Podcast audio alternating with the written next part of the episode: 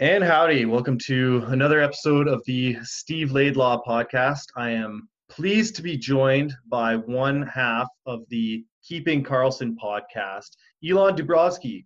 Elan, how are you doing? Great, Steve. Thanks a lot for inviting me on the show. Uh, my co-host Brian was on a couple weeks ago, and I thought he did a great job. So I'll try my best to live up to it at least somewhat.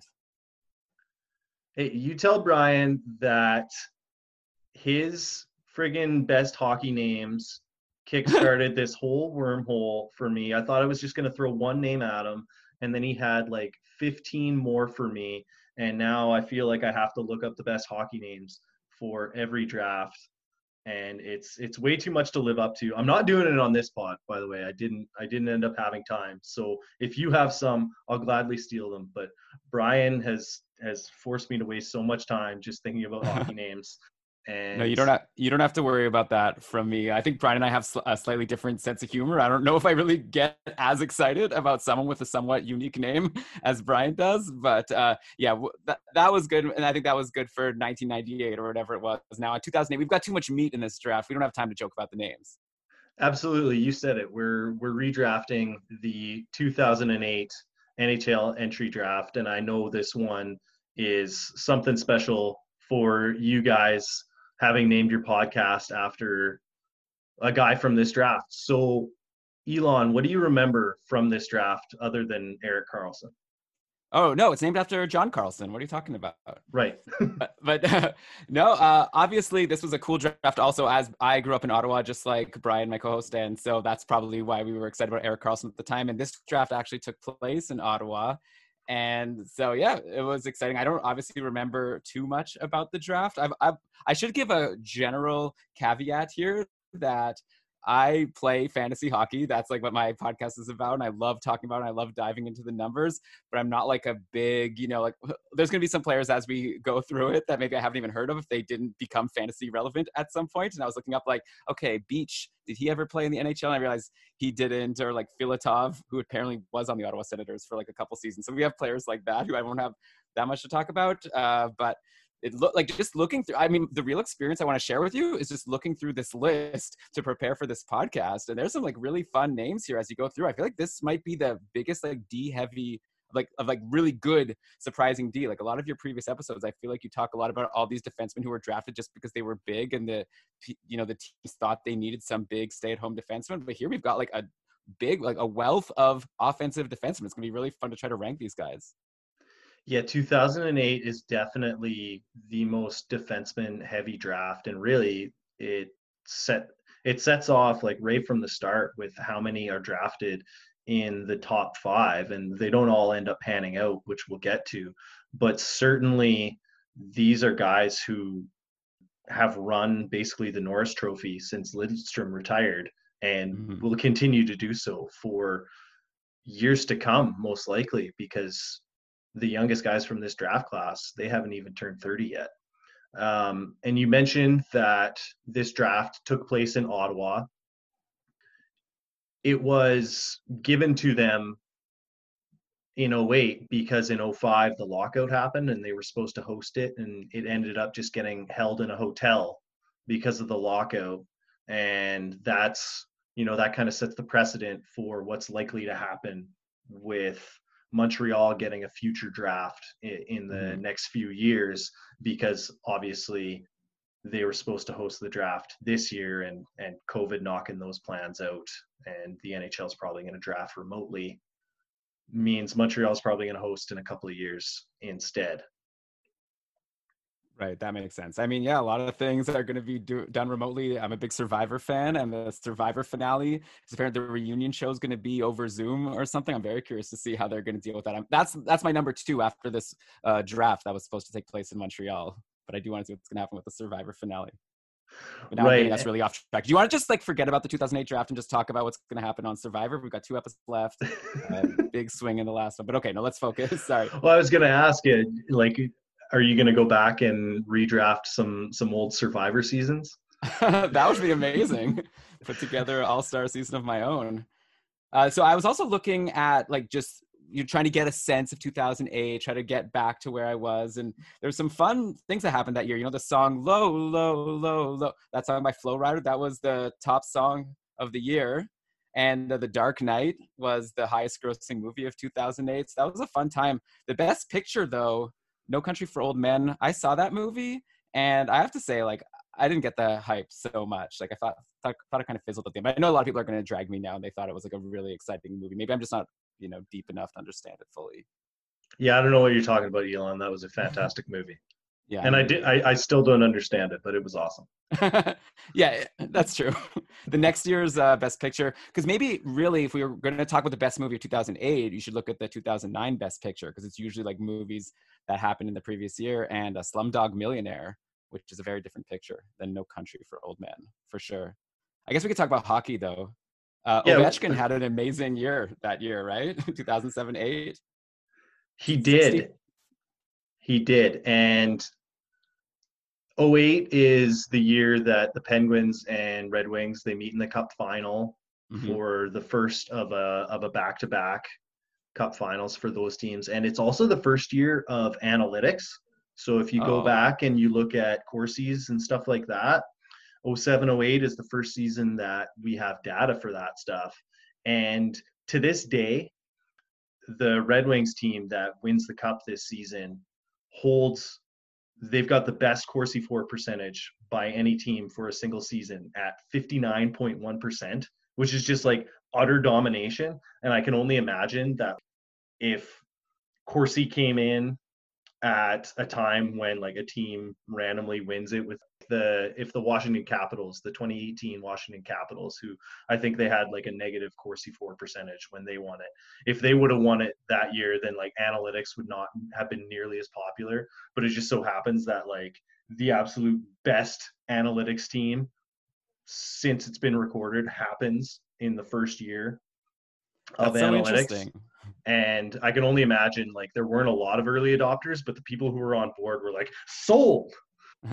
Got to imagine that must be then when the legend of Pavel Datsyuk maybe took a life of its own. If it's the first year of analytics, he leads his team to the cup, and he's the one who everyone loves for having you know driving play so well throughout his whole career.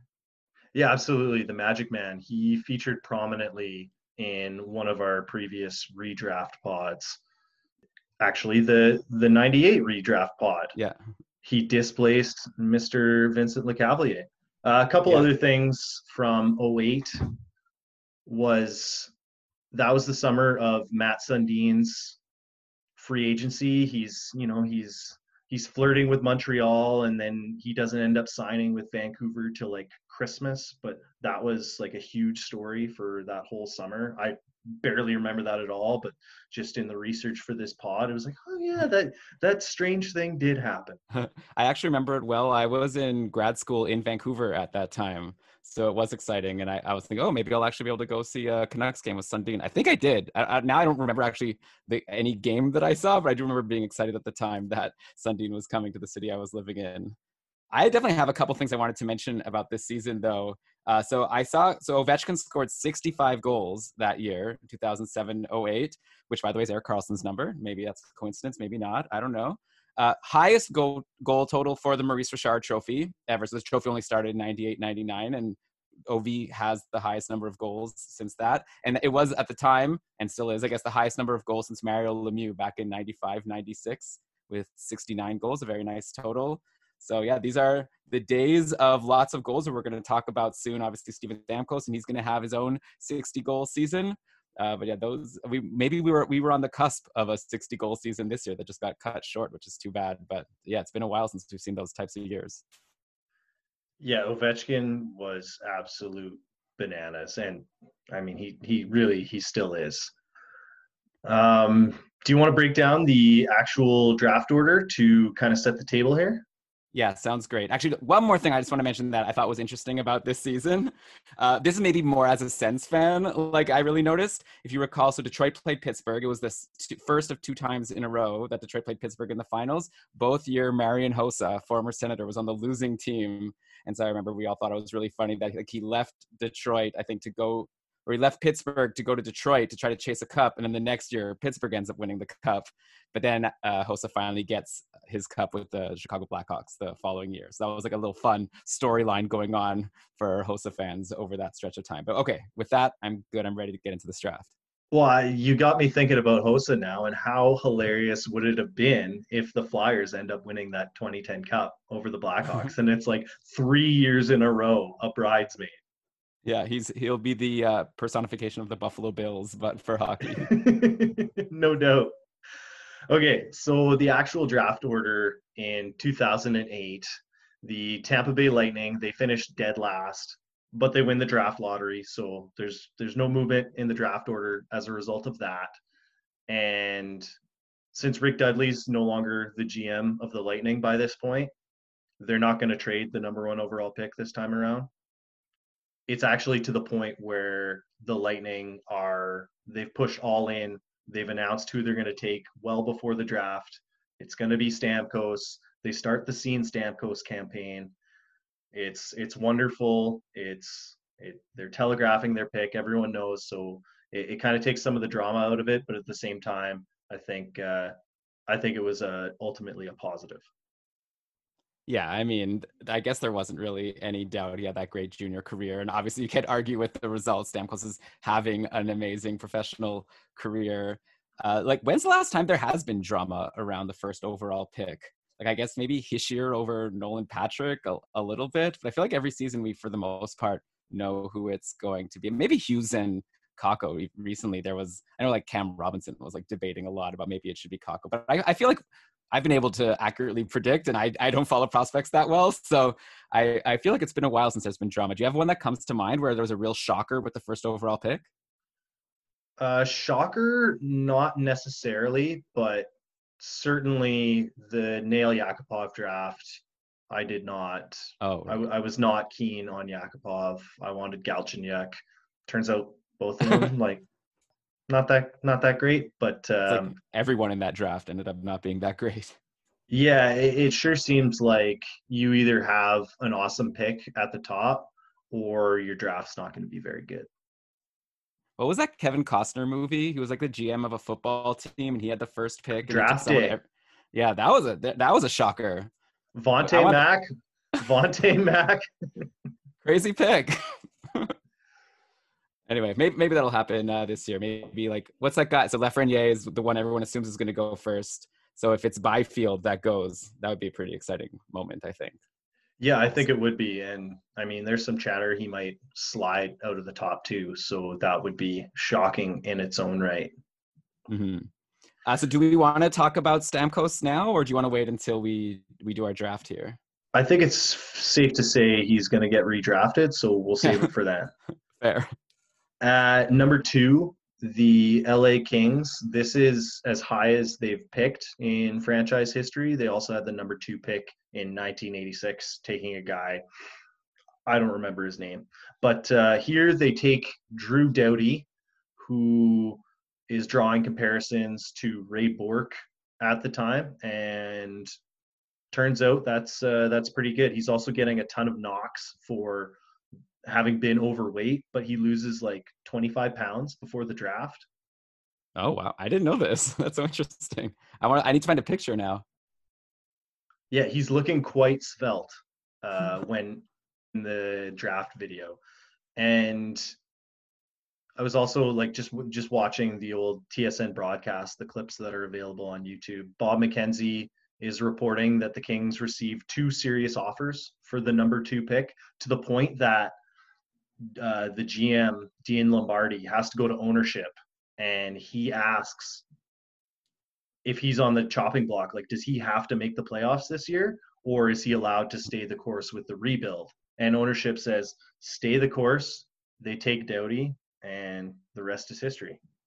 Yeah, and I mean, doesn't take long for Doughty to be an impact guy. I guess he'll also get redrafted, so we can talk about him more then. But it's not as if they were like, okay, we got to only think about the future. It's like two seasons later, and he's getting 59 points. So I think they made the right choice of sticking with it. I, I guess also he's going to be the guy we talk about of everyone that's relevant that like has got a couple cups to his name. So even though we're probably going to be having some debate about where Doughty should have been drafted, uh, you can't really argue with the Kings going with him here. Yeah, I just wish that I could have dug up what those offers were because that's Yeah. the most intriguing shit that you can you can find. Anytime someone tells you about a trade that didn't happen, God, that's just catnip to me. I mean, obviously, everyone should have just traded down because you could have gotten Erik Karlsson much later. So there was no point having one of these high picks in this draft.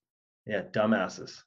So at number three, the Atlanta Thrashers, they take Zach Bogosian. Yep. I guess he's someone we could talk about now because I don't think we're going to be redrafting him, unfortunately, though he's still in the league. I don't know how many people listening can guess what team he's on now. Uh, Tampa, I noticed. I, I didn't remember, but uh, he's, He's, on now. Tampa. Yeah, uh, unless I'm getting that wrong, I saw that he recently. I thought Schenn was on Tampa. Do I have this wrong? Okay, let me take. Are they both here. on Tampa? No, no, I guess so. Yeah, yeah. Bogosian played, uh, looks like five, six games, uh, eight games with Tampa just recently before the pause. Most recently against the Leafs, where he was plus one and took a shot in Get 14 minutes out. and a half of ice time. Traded Huh. from Buffalo. There was a time when Bogosian, like obviously there was a time when people thought he'd be good when he was drafted third overall, but then there was also a time. So like Brian and I have been doing this fantasy hockey podcast since I think around 2012, 13 which is like a long time. It's it's wild how fast it's gone by. Uh, so like I I sort of these names pop up to me in terms of like I remember we used to talk about this person at some point on the podcast as being relevant, like asking should people add this guy to their fantasy team. And Bogosian like was coming up. Like first of all, he goes to Winnipeg, and I guess pretty quickly Dustin Byfuglien takes over as the you know top power play guy to be relied upon. But I remember specifically related to our podcast, he gets traded to Buffalo in the Evander Kane trade, right? It's like an interesting haul that Winnipeg brings back. It's like Myers, who we're going to get to, and then Drew Stafford, Brendan Lemieux, Yoel Armia, who's actually been really good this season for Montreal. Then a pick that turned out to be Jack Roslovic. Uh, but yeah, Bogosian comes, and in 2014-15, I saw that he was uh, getting a shot on the top power play. It was unfortunately on this like terrible Sabres team where it doesn't matter. You know that person's not going to be fantasy relevant regardless of uh, deployment.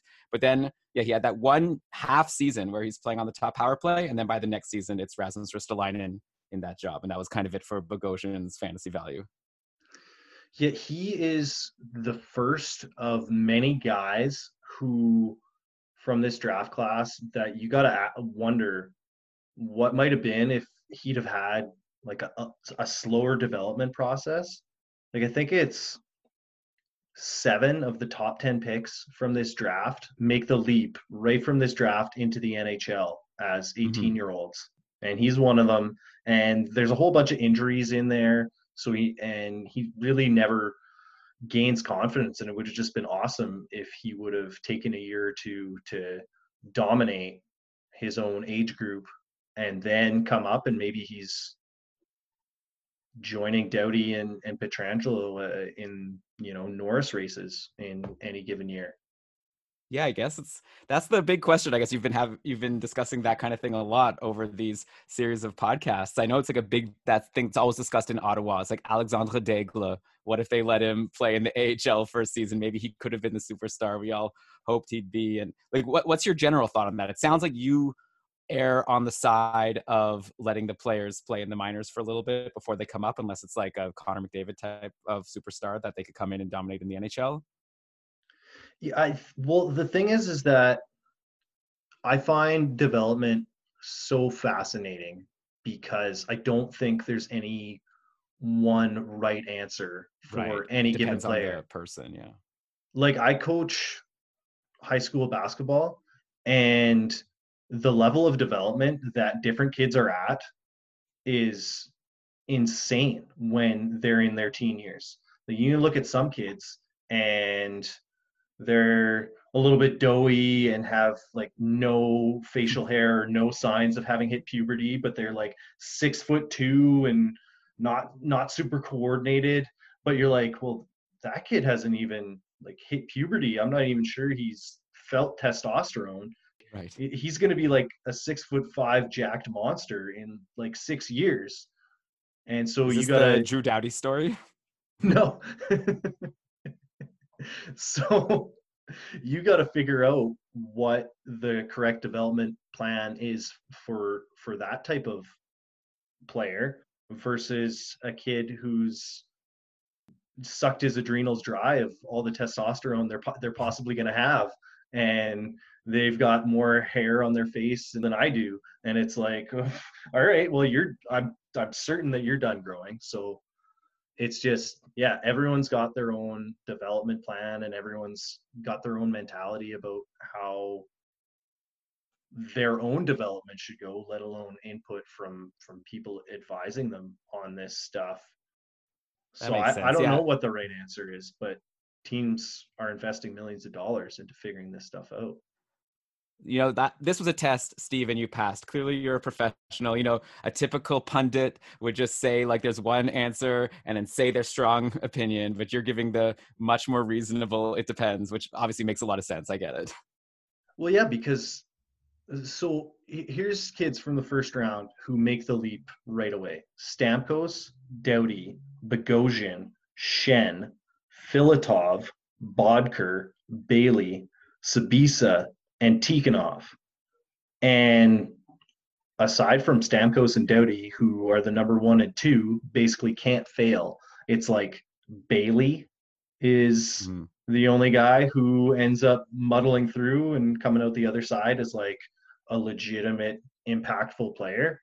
And Bailey and Stamkos and Doughty, they didn't fail. So clearly the development plan worked well enough for them. They were good enough to play in the NHL right away, and eventually they figured it out. But other guys, it like we'll get to them, but it, it goes horribly. Yeah, it must be tough as a, a GM. You do all this research and draft a player, but that's only like such a small part of the battle. Then you have to figure out what's the best way to prepare this player to get the most out of them. Random fact uh, from Wikipedia: at the time that Zach Bogosian was drafted, he was the youngest person to play for the Thrashers in uh, his first game the next season. He was 18 years and 87 days, surpassing Ilya Kovalchuk, who was 18 years and 172 days. Uh, so I don't know if that record still holds with the Winnipeg Jets, but back in 2009 or whatever, Bogosian was the, or I guess 2008, he was the youngest ever Atlanta Thrasher. Well, there, there will there will be no more Atlanta Thrashers. So yeah, holds it. Unless there was someone the next year. All yeah. right, we got a, an exciting player next. Well, yeah. So talking about different developmental plans, at number four, the St. Louis Blues take Alex Pietrangelo, and they give him nine games in each of the next two seasons, and just to get his feet wet, and then shuffle him back to junior. And then basically, as soon as he comes up at 20, having played out his junior eligibility, he's awesome right out of the gate. Mm-hmm.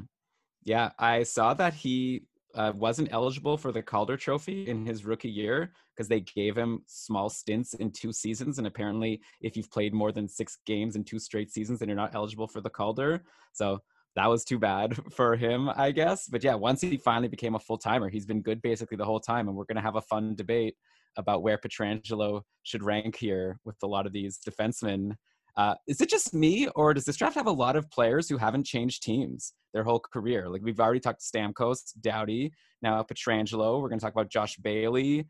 Like uh, I feel like usually you don't see this, or or maybe it's just like it's a later draft than you've ever done. So maybe now we're getting into players that maybe will still change teams before it's all said and done. But these are feel like lifers on their teams. Yeah, certainly that's a part of it. And when you draft a franchise type player in the first round, odds are they're not going anywhere Mm-hmm. in the first 10 or so years of their career. So I think I think that plays a huge factor in that.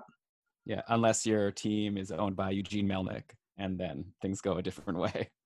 Yeah, Scrooge McMelnick.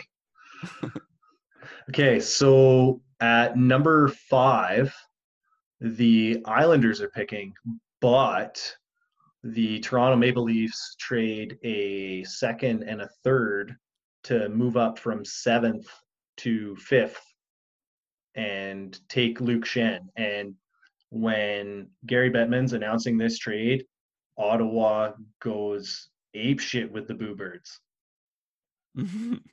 Why? Because it's Toronto. Oh, okay. oh, not because they dislike like Luke Schenn or something. No, no, it's it's it's when Gary Bettman's announcing the trade, not when Schenn gets picked. Oh, that's funny. But yeah, I'm well, sure he got booed many a time there. Too bad for uh, Luke. Is he related to Brayden Schenn? He is his older brother. Ah, okay. There's a lot of brothers in this draft, by the way. I'm seeing there's a David Toews. This will be my version of Brian's like making fun of names. I'll just say interesting names that jumped out at me because they're like names of other NHL players. We've got David Toews, got Michael Stone, who I believe is uh, related is the brother of Mark Stone. Uh, Chet Pickard, Chet Pickard or Pickard, uh, so related to Calvin, two goalies. Jimmy Hayes, uh, so I guess Kevin Hayes' brother. So yeah, so the first brother taken was Luke Schenn, The first Yeah. brother who's not the better brother. This is the draft of all the worst brothers. Just the black sheep. well, at least it's not as bad as uh, as the fourth Staal brother. That poor guy. Is that what Jared? Yeah, Or is there? he got he got drafted, but he didn't make it. Poor guy. Well, hopefully his brothers will lend him some money if he needs it. yeah, fair enough. Um, so Pierre McGuire on the TSN telecast goes absolutely bananas about this Schenn pick. He cannot stop gushing. Well, Luke Schenn had a he, he's played a lot of games. Like he's not a not a bad player. I I wouldn't think. He's also on the Lightning. Yeah, everyone's gonna be on the. Well, I feel like we're gonna be telling a story soon of the Buffalo Sabres. We're gonna get to like like five different players that are gonna touch the Sabres. And I guess we already started with Zach Bogosian, but uh, yeah, I guess we'll also players that end up in Tampa Bay. We've already got Stamkos and now Luke Schenn and uh, also Bogosian. So maybe those will be the two stars of the draft. Uh, at number six, the Columbus Blue Jackets. They take Nikita Filatov, who has a ton of hype coming in. Yeah, I definitely don't know much about him. I know he played on the Sens. So instead, I will yield my Filatov time to you. Yeah, so he he's saying and doing all the right things coming into the draft. You know, he's he's playing over in Russia, but he stars at the World Juniors as 17 year old. He already speaks good English. He he made a point of, of learning how to speak English because he's really committed to playing in the NHL and seems to indicate that's his dream, that's his goal. And when he comes over, Hitchcock is throwing out comparisons to a young Bure, which is just like, but you think about what ended up happening, and it's it's tough. But it, it does show that Hitchcock believes in his talent. But what ends up happening, he they break camp. He comes over right away in 08 and they break camp and he doesn't make the team. Goes to the AHL. He plays two games, scores two goals, immediately called up. He plays four quiet games, sent back down.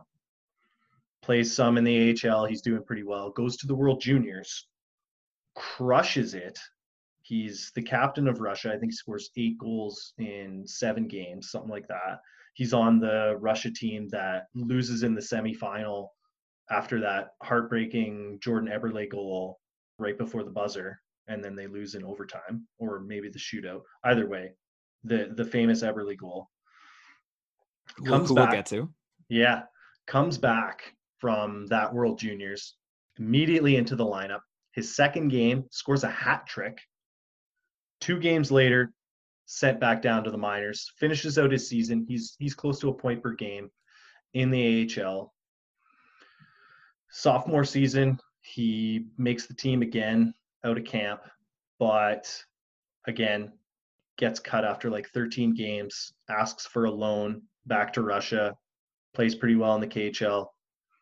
Comes back again for a third year. Yo yo, traded to Ottawa for a third rounder. And he plays nine games, gets sent down. He's like, nope, loan me back to Russia again.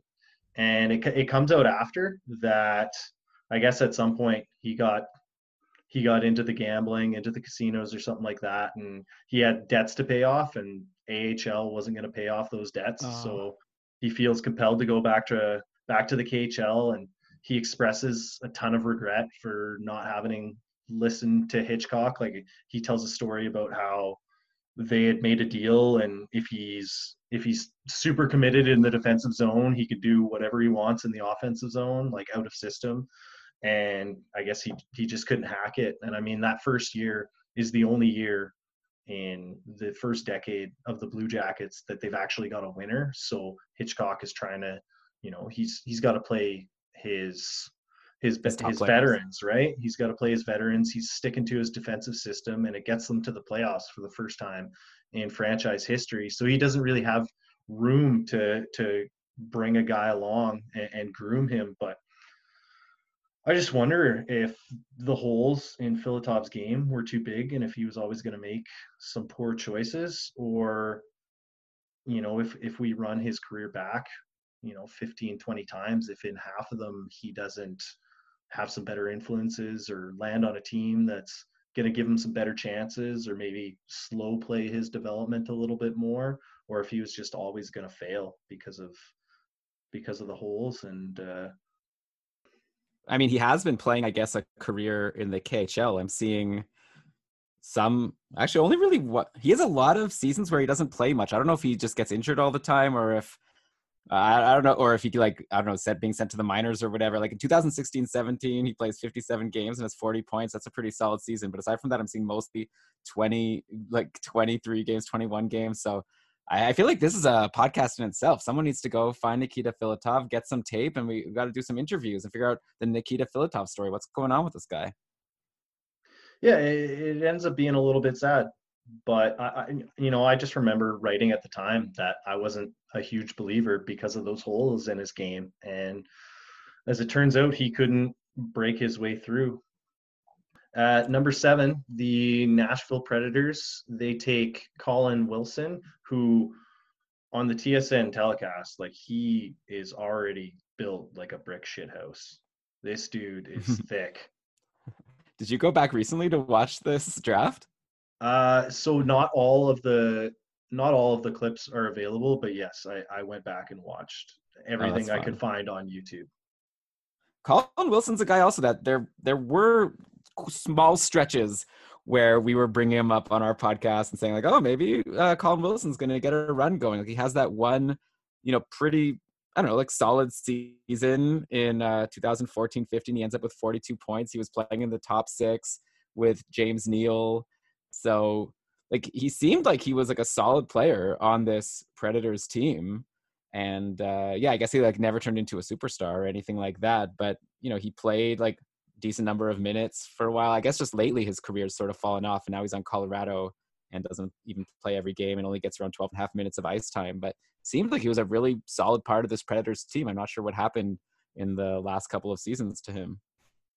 Yeah, I mean injuries have been a factor for him yeah. basically every year. Like I think he tap tap or he, his ceiling is like 20 goals and 40 points in like 70 some odd games and he just he's always missing 20 plus games in a season and just kind of hanging on but he's he's still a solid pro he's contributing to a winner in colorado i should mention that nashville they end up with the number nine pick courtesy of the Panthers having traded Thomas Vokoun to them uh, in the previous year's draft. Um, and they end up trading a second along with number nine to move up to number seven in order to take Wilson. So the Islanders have now moved down from number five to number seven to number nine and amassing a bounty of picks to do so. Yeah, and they probably get the best player of the five to nine stretch. They get Josh Bailey, who's had a few really good seasons in the league. Like, I don't know who's better than him, not Colin Wilson, at least for uh, points. Yeah, so. Bailey really settles into a very solid pro career. And as we mentioned, he jumps right to the league out of this draft and plays 15 minutes a night. And I mean, he's, you know, he's a bottom six forward for like the first six or seven years of his career, but he eventually breaks out at 25 and has his first 40 point season, and it's it's kind of been an upward trajectory since then. So good on him for sticking with the process and becoming something more than what it seems like he was getting pigeonholed into as a young player. Yeah, like I guess really just what it's I guess we skipped Boedker. I guess we can go back to him. But yeah, Josh Bailey, it's that season, I guess it's uh 2017-18, right, where he starts to get a spot on that line with John Tavares for the whole season. I think he's also on the top power play. And Tavares has that amazing, I think, 40 goal season, and Bailey ends up with 71 points in that year. it was like a, a miracle season because he'd already been in the league for like eight, nine seasons at that time. Then all of a sudden he's a superstar. And then Tavares got traded. And I remember trying to speculate, you know, going into 2018 19, like, okay, so who's the real Josh Bailey? Can he still do this well even without Tavares?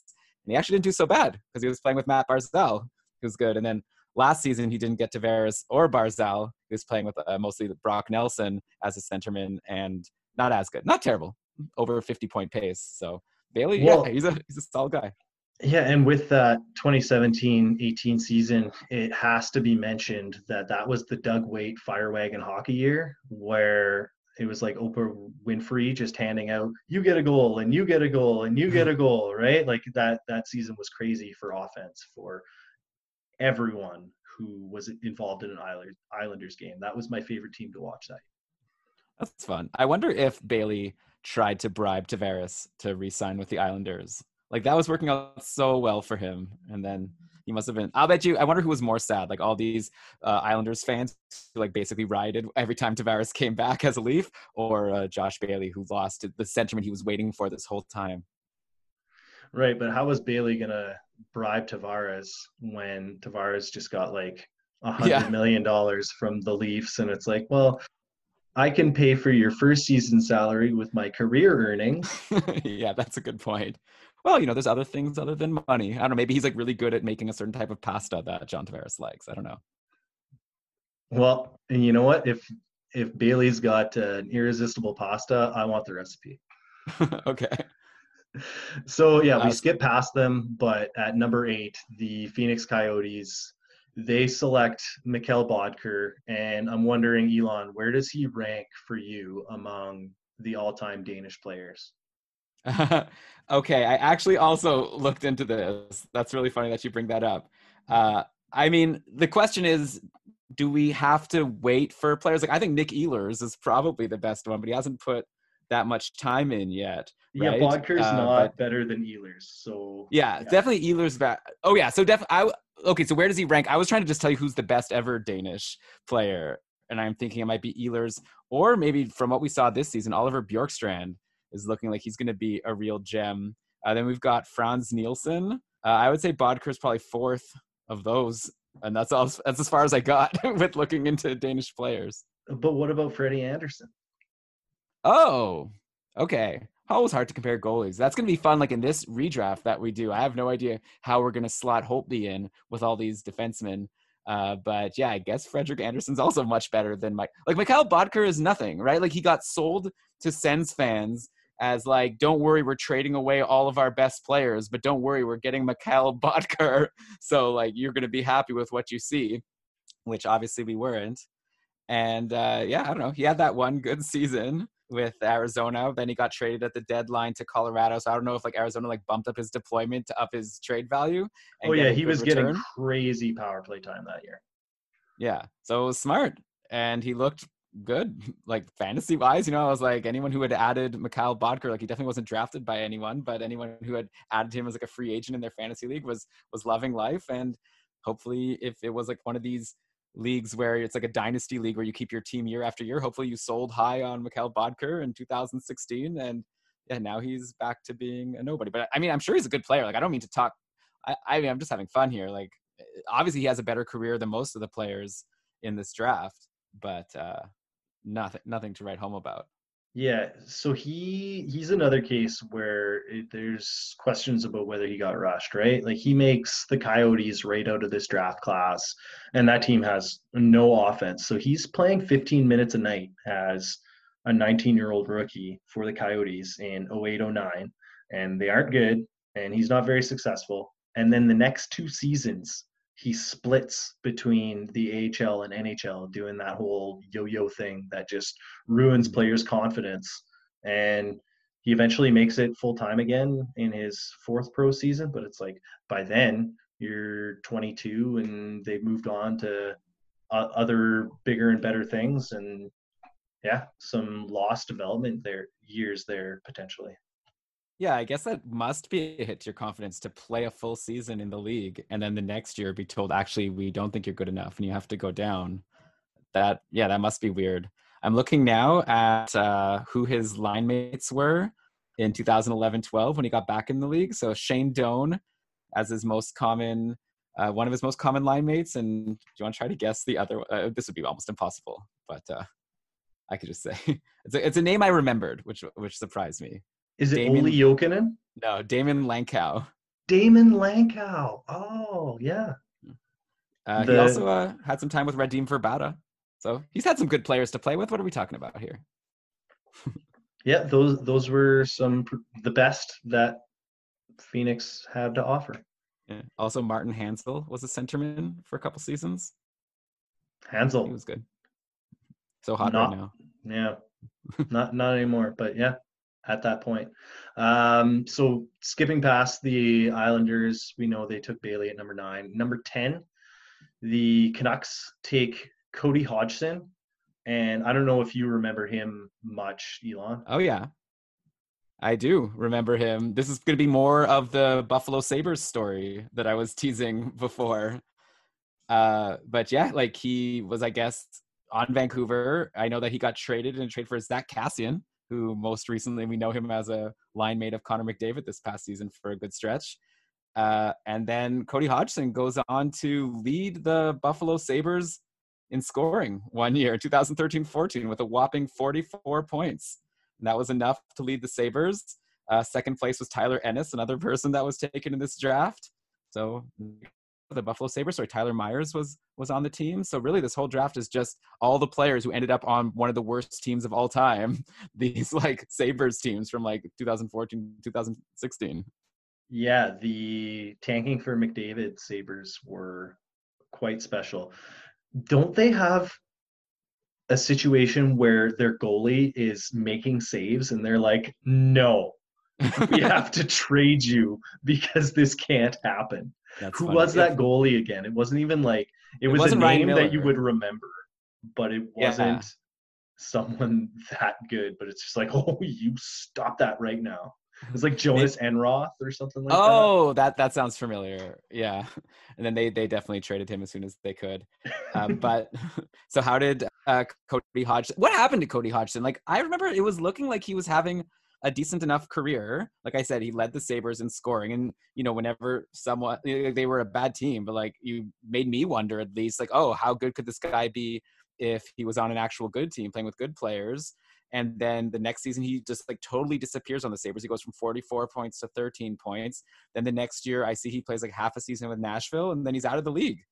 What happened? So let me tell you his story because it's it's kind of crazy. So he was such a stud prospect. He's on those amazing World Juniors teams, putting up mega points.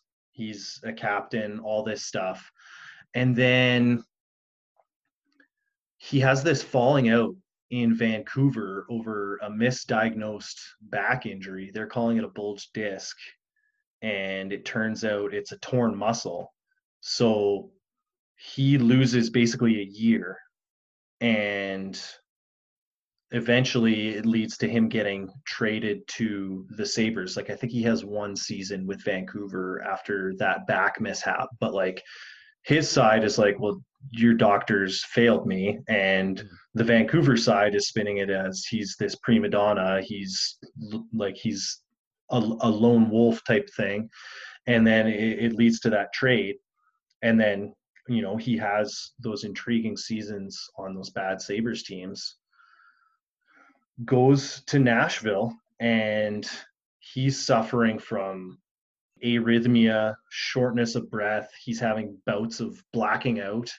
And so they're like, "Oh my God, do you have cancer?" They they oh, do no. this bad they do this battery of tests, and they find out he has a genetic disorder called malignant hyperthermia that basically during strenuous exercise, the body overheats, the muscles become rigid, and the heart's also a muscle. So it gets all stressed out and like you can die from this if you're working out hard.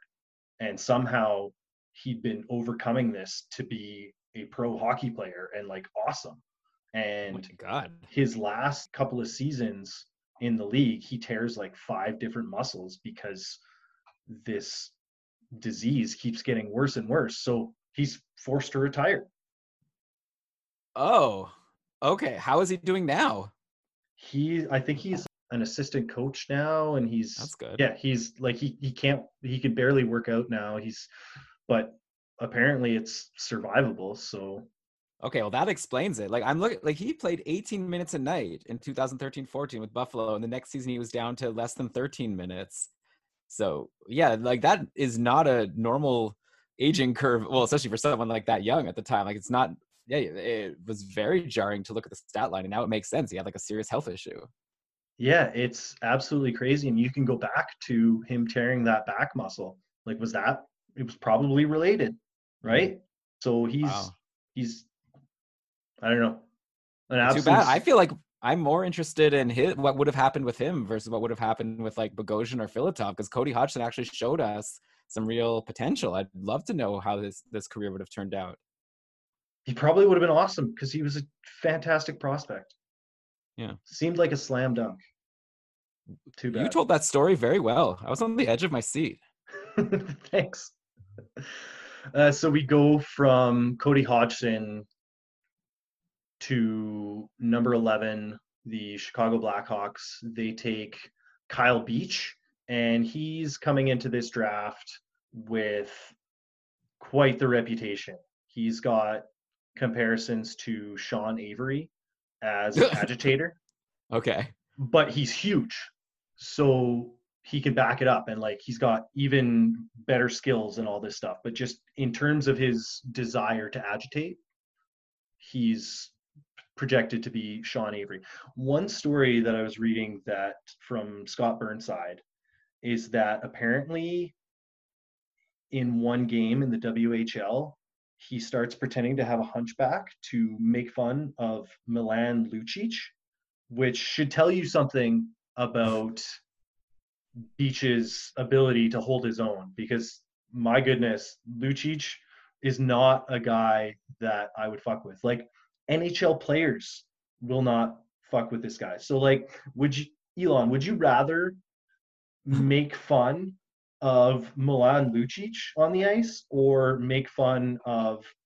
a dozen tigers on the ice? I mean, I saw what happened to that uh, person whose hand was ripped off in Tiger King. So I don't know. It sounds close. Yeah, I feel like Lucic is also going to rip off your hand and feed it to you. Yeah. Uh, that's really funny. Ky- Kyle Beach, uh, I guess he wanted to prove that he was a tough guy. And I don't know, I guess it got him drafted high, but he's the first person that never played an NHL game in this draft. Though the funny thing is, like, you wanted them kind of make fun of the Blackhawks. I mean, like, what were you doing? What a dumb pick. But they obviously didn't need him. They won three cups over the next like seven years. So maybe they decided to just give the rest of the league a chance and just whiff on this pick. Yeah, as, as it turns out, they found that type of player in other places. And Beach is just, I, know, I, I guess he's just a relic to a, an older time. If he gets drafted before the 05 lockout, he's he's probably a player for a really long time. Yeah, would have been good for those pins. But Absolutely. So at number 12, your favorite, the Buffalo Sabres, they make a pick here taking Tyler Myers. And before we dive into Tyler Myers, can I discuss all the tentacles involved in this draft pick? please. Okay. So in the 2008 draft, the Anaheim Ducks have the Oilers' first, second, and third round picks, courtesy of the Dustin Penner offer sheet that Brian Burke and Kevin Lowe almost went to blows over. Oh, Okay. So this number 12 pick is actually the Oilers pick.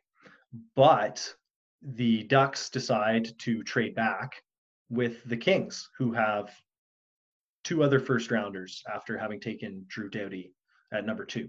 So they get number 17, which was itself picked up at that at the draft for LA by trading Mike Cammalleri to the Calgary Flames. And they have Let me number get the whiteboard. yeah, right. I I told you there's tentacles. And number 28 the Kings had it and they traded it to the Ducks.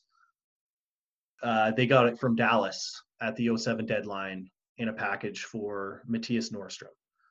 So the Kings have number 12. And they decide we're going to trade back one pick with the Sabres, who have number 13. So they get a, an extra third rounder. So the Sabres end up taking Myers at 12. The Kings take Teubert at 13. And Yeah. the Ducks take Jake Gardiner at number 17. And they end up trading down from 28. And the Coyotes take Viktor Tikhonov at 28. So just insane amounts of trading. And the And Ducks are the only here? one. And the Ducks are the only one who get a really good player.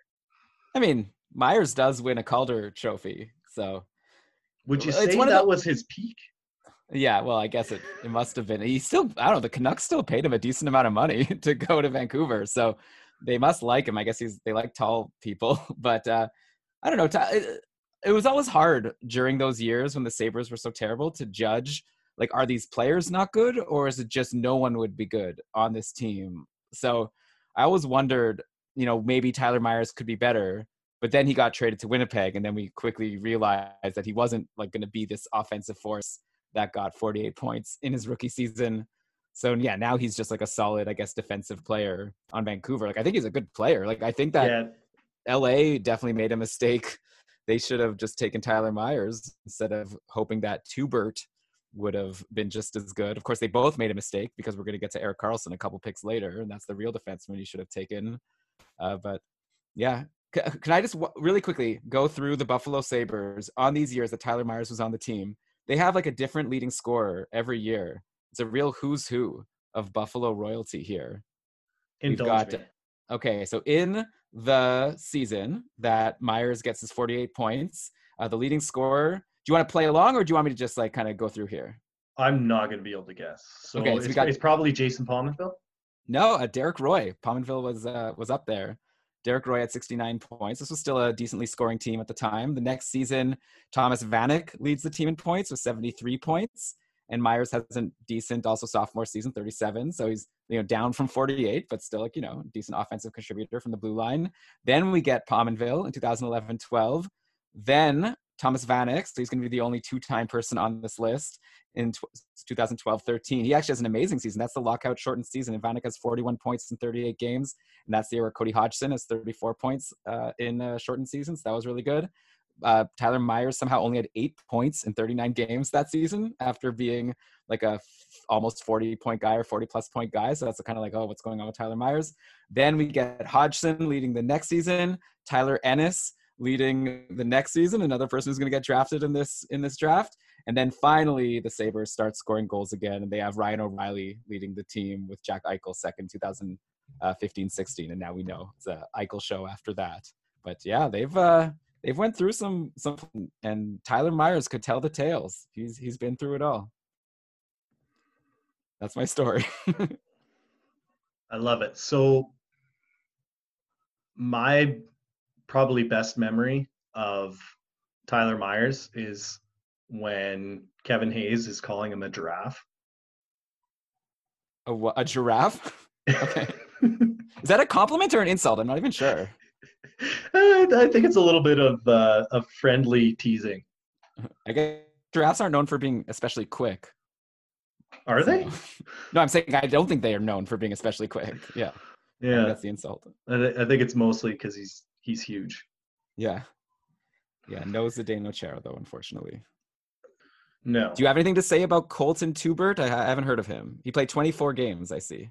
I'm just wondering if they would have been better off with one bird. Okay, that's my terrible pun for the Ding. day.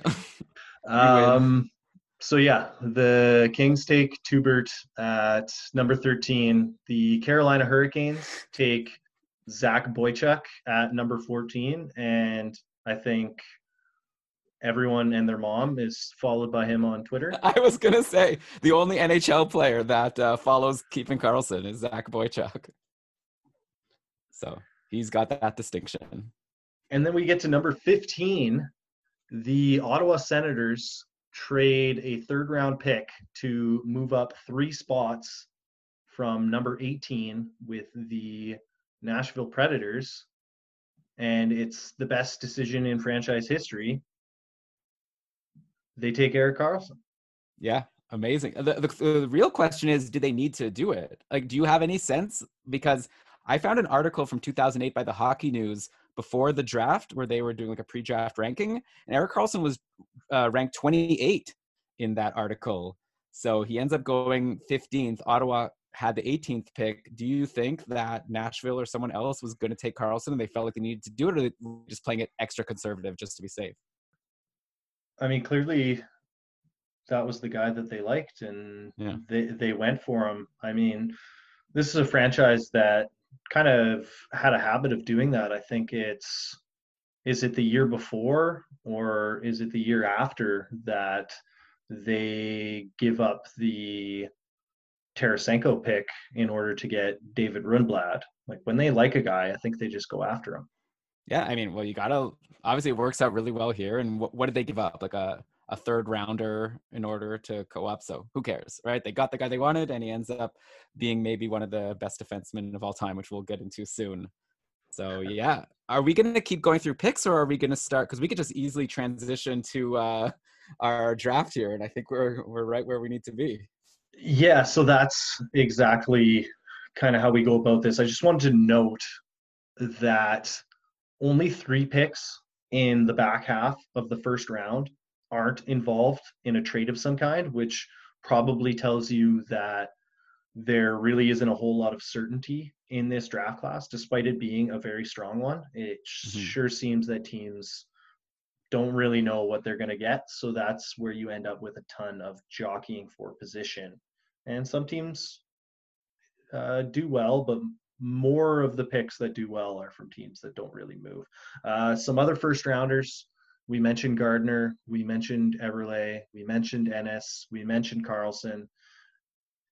The other Carlson. Uh, exactly and then some later picks from this draft class who may get redrafted. Adam Henrique, Roman Josi, you mentioned Holtby, Gustav Nyquist, Jacob Markstrom, Derek Stepan, Jared Spurgeon, TJ Brodie, Cam Atkinson.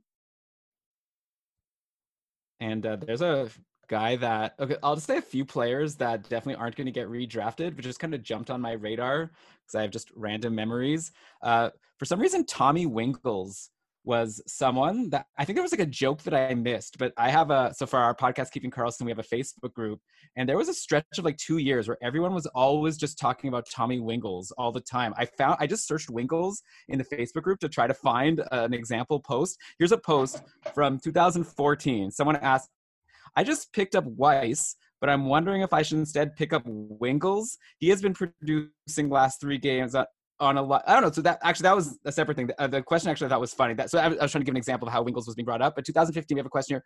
Where does Saad slide in on the Wingels player index? And then apparently I answered in 2015. I'd say Saad is worth at least two Wingels, probably more.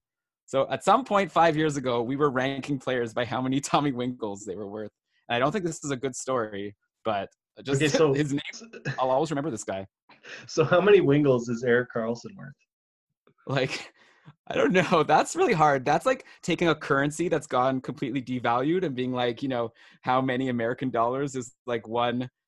You know, you can't compare. I, I don't. So I, I, don't know. It's but, like post World War Germany where you're yeah, using. That's a Wingle. You're using that's Wingles what, as wallpaper. He's good for hits. By the way, speaking of hits, uh, Mark Borowiecki one of the most valuable people in fantasy if your league counts hits. That guy still on the Sens. I guess he's had some injury issues. He's also the star of that famous video with Eugene Melnyk talking about how the team is still going to be awesome even though all their good players are gone. So he was taken in this draft. And uh, yeah, I think. Oh yeah, one more player. Okay, a couple more. Uh, remember Jori Lehtera? He was yes. on that. He was on the STL line on St. Louis. Some really creative marketing there. The Schwartz Laterra Terrace Senko line. I remember uh, it looked like he was going to be good, and then he just ended up being like the most boring person. Like even if he was on a good line, he would never actually produce. So he was a name that jumped out at me. And then finally, Zach Smith, who like there's one time I think in my life, or maybe twice, where I got my wife to watch a Sens game with me or just a hockey game with me in general. And it happened to be a game where Zach Smith took like three penalties. Like he just kept on taking bad penalties. And ever since then, forever, my wife Dina would always like, oh, Zach Smith, he's terrible. He's always taking penalties. Then anytime we even see someone named Zach, like if there's someone named Zach on a TV show, it's like, oh, I hate Zach. It's like that Zach Smith. I always think so. Yeah, she hates him. So that's it. That's it for my no names in this draft. And then we could get to the redraft. I guess I don't know if he's going to get redrafted. So Justin Schultz was there. I don't think you mentioned him. He's still he's having a decent career. He had that crazy whole thing where he didn't want to sign with Anaheim. Then Edmonton got him, and then seemed like he was good, but then they maybe he wasn't. I don't know. You never know with these players that were on Edmonton at that time. Were like, were they just not being treated properly, or were they good? And then he had that one amazing season on Pittsburgh. I don't know. Were you planning on? Was Justin Schultz someone that you were considering? He could pop up, but probably not. But the thing with those Oilers teams is that they were, you know, we talked about giving players too much too soon, that sort of thing, curbing their development. And I think there's a mm. little bit of that going on there. But funny enough, Schultz is a Ducks pick in the second round, and they use the second rounder that they got from the Oilers in hmm. the Dustin Penner offer sheet to take him, and then he doesn't sign with them, and he signs with the Oilers. So it just comes back around. He, it was meant to be. It was meant to be that he was going to get disrespected by all of the Oilers fans. It had to right. happen. Right. So let's redraft. I'm excited. And Elan, I'm going to give you the number one pick. Tampa Bay, I, you're on the clock. The thing is, I kind of like don't want it because I have no choice here, but I think I could defend it. But I'm who would you take? Just out of curiosity before before I make my pick. Okay, you know who I'm going to pick. yeah, so I was thinking that I was going to be on board with you, Erik Karlsson, because he is the best defenseman since Nick Lidstrom, and it's not even close but I'm looking at the four year run that Steven Stamkos has from his sophomore season until breaking his leg. And there's a whole lot of is he in Martin St. Louis' coattails, but like he might be the league's premier offensive force. I'm going to give you some numbers from that four year run. Okay. He's number one in the league in goals over those four seasons, 185. He's 33 clear of Ovechkin over that stretch. He's number one in points with 340. Henrik Sedin, Martin St. Louis, and Ovechkin are the only other guys who clear 300 over that stretch. He's got two Richard trophies. He's got seasons of 51, 45, and 60 goals. He's got seasons of 95, 91, 97, and then 57 and 48 games, the, the lockout shortened year. He gets Hart votes in every single year, including being the runner up in 2012. He's a second team All Star twice, where he just happens to be behind the MVP of each of those seasons in Henrik Sedin and Evgeny Malkin. Mm-hmm. And now he's got this whole second act where he's the second banana to Nikita Kucherov on the best team in the league over the past three seasons. And he just turned 30. Like all these guys are just turning 30, but he's aging quite gracefully despite some of the horrific injuries, and he's already been an absolute terror. Yeah, for sure. Okay, so you're saying he's good. I think I, I could get behind it. I guess, yeah. So here's why. So you've made the argument for Steven Stamkos, and it's definitely a good one. And I definitely would not begrudge the Lightning for making this pick, even if they knew what Erik Karlsson was going to become. But I will say that you know you're telling me how Stamkos ranked compared to other players, and he led the league in goals a couple times. He has a couple of Rocket Richard trophies. That's great. Uh, but then if you sort of look at how he compares to his peers, and kind of close, right? Like uh, Stamkos has 97 points. I, okay, I look at the season where Erik Karlsson broke out with 78 points in 2011, 2012. That put him 11th in league scoring. Uh, the next highest defenseman that year was Dustin Byfuglien with 53 points. So that's a 25 point difference between the top scoring defenseman and then so Erik Karlsson and then the next in Dustin Byfuglien. If you want to count how many centers were within 25 points of Steven Stamkos in that season. We've got Malkin, Giroux, Spezza, Sedin, Tavares, Thornton, Eberle. I don't know if he's a center, but Kopitar. So it's like Stamkos was awesome, but it, I don't even know if he was like. I guess you could say he was the best uh, forward in the league, or maybe it was like arguable between him and you know obviously Ovechkin and Crosby and Malkin. You've got a lot. Karlsson kind of stands on his own. Like I looked, I tweeted about this earlier when I was researching for this podcast. I found a list of all defensemen of all time and their points per game, and Karlsson is ninth on the list. He has 0.819 points per game. Uh, so you know, number one on the list is Bobby Orr. You've got Paul Coffey, Denis Potvin. But I was looking at uh, this list. It's on uh, quanthockey.com. They show the years that the players were born. And I'm looking down the list up until the top 24. Every single player is born in either 1970 or earlier. And then Erik Karlsson just stands out at ninth, born in 1990. Even 1970 is like young people. Like that's Nicholas Lidstrom, Sergei Zubov. Most of these players, like Paul Coffey's 1961, like Ray Bourque's 1960. So it's like so Elan. Mm-hmm. Elan, are yeah, you telling I, me that every other guy who scored better than Erik Karlsson in points per game played in the 80s? Yeah, basically. that's, that's, what I'm saying. Like it was like a different league. Like you look at these clips of Wayne Gretzky scoring one of his whatever 900 goals, and these goalies like were they even trying? They like lift their leg up a little bit when he like takes a slap shot from from the circle. So uh, I think it was a different league. So Karlsson comes in through like the, a good stretch where there wasn't that many goals being scored in the NHL. Like we're talking about like you know including the year where Jamie Benn wins the Art Ross Trophy with like 80 something points, and Karlsson just comes in and becomes one of the highest scoring defensemen of all time. And then I guess the other thing I'll say is yeah, I guess you already kind of touched on it. Stamkos, I was actually surprised for some reason I had it in my head that Tampa won a cup at some point while Stamkos was there but he hasn't. He's been to the finals once against Chicago, but he doesn't win a cup. He was a big part of any playoff run they had, obviously. But I remember that. And this is going to be such a Homer Ottawa Senators fan thing to say, but like that uh, almost cup run that the Sens had in 2016-17, uh, where they make it to the conference finals against Pittsburgh and then lose in overtime in Game Seven. Uh, Erik Karlsson was like carrying that team like so much. I remember Brian had Travis Yost. He did an interview with him on our podcast during the playoffs, and it was like basically when you looked at the uh, underlying numbers, uh, basically whenever Karlsson was on the ice, the Sens had a chance to get a goal. Like you know they were like winning the Corsi battle, and then when Karlsson was off the ice, it was like survival mode. It was just like try not to let in a goal until Karlsson gets back on, and their only chance of ever scoring or doing anything was just waiting for Karlsson, who played 28 minutes a game in that in that stretch, and he had 18 points in 19 games in that playoff run. So it was just like I it was really impressive to see just a player pretty much take a team on his back. Like Craig Anderson was good, and it turned out Mike Hoffman and Mark Stone were good, but Erik Karlsson just beasted it in that playoffs. Yeah, that playoff run, he's doing it all on one leg too. And right. you wonder if this is why his career from then on isn't quite as good and why he may not age as well as Stamkos does because it's almost like Kevin McHale in 88 where he plays on a broken foot trying to get mm-hmm. the Celtics back to the NBA finals and then his career is never the same after like you can do a number on yourself doing these heroic acts and yeah he he absolutely dragged that team I mean, he's he's only got two Norris trophies, but Drew Doughty's on. one Drew Doughty's one Norris trophy should be Erik Karlsson's. It was Erik Karlsson's best season, and Doughty they decided to give him a lifetime achievement award at like 28.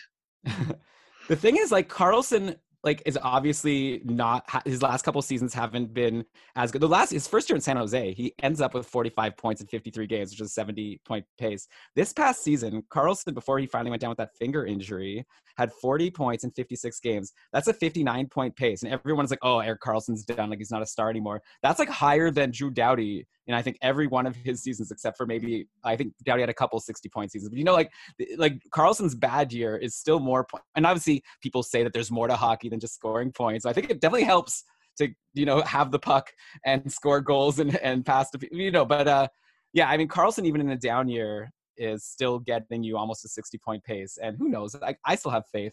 Like I don't think he's like the premier defenseman uh, offensively in the league anymore. The, the the the answer to that question might still be in this draft. We've got a couple defensemen coming who might be the answer. Who's the premier offensive defenseman right now in the league?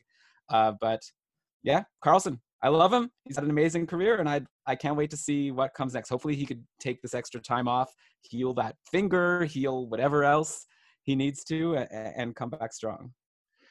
Yeah, and just to make one last point, I don't have any more ammo on Stamkos, but I'm going to argue against myself for Karlsson for just a moment.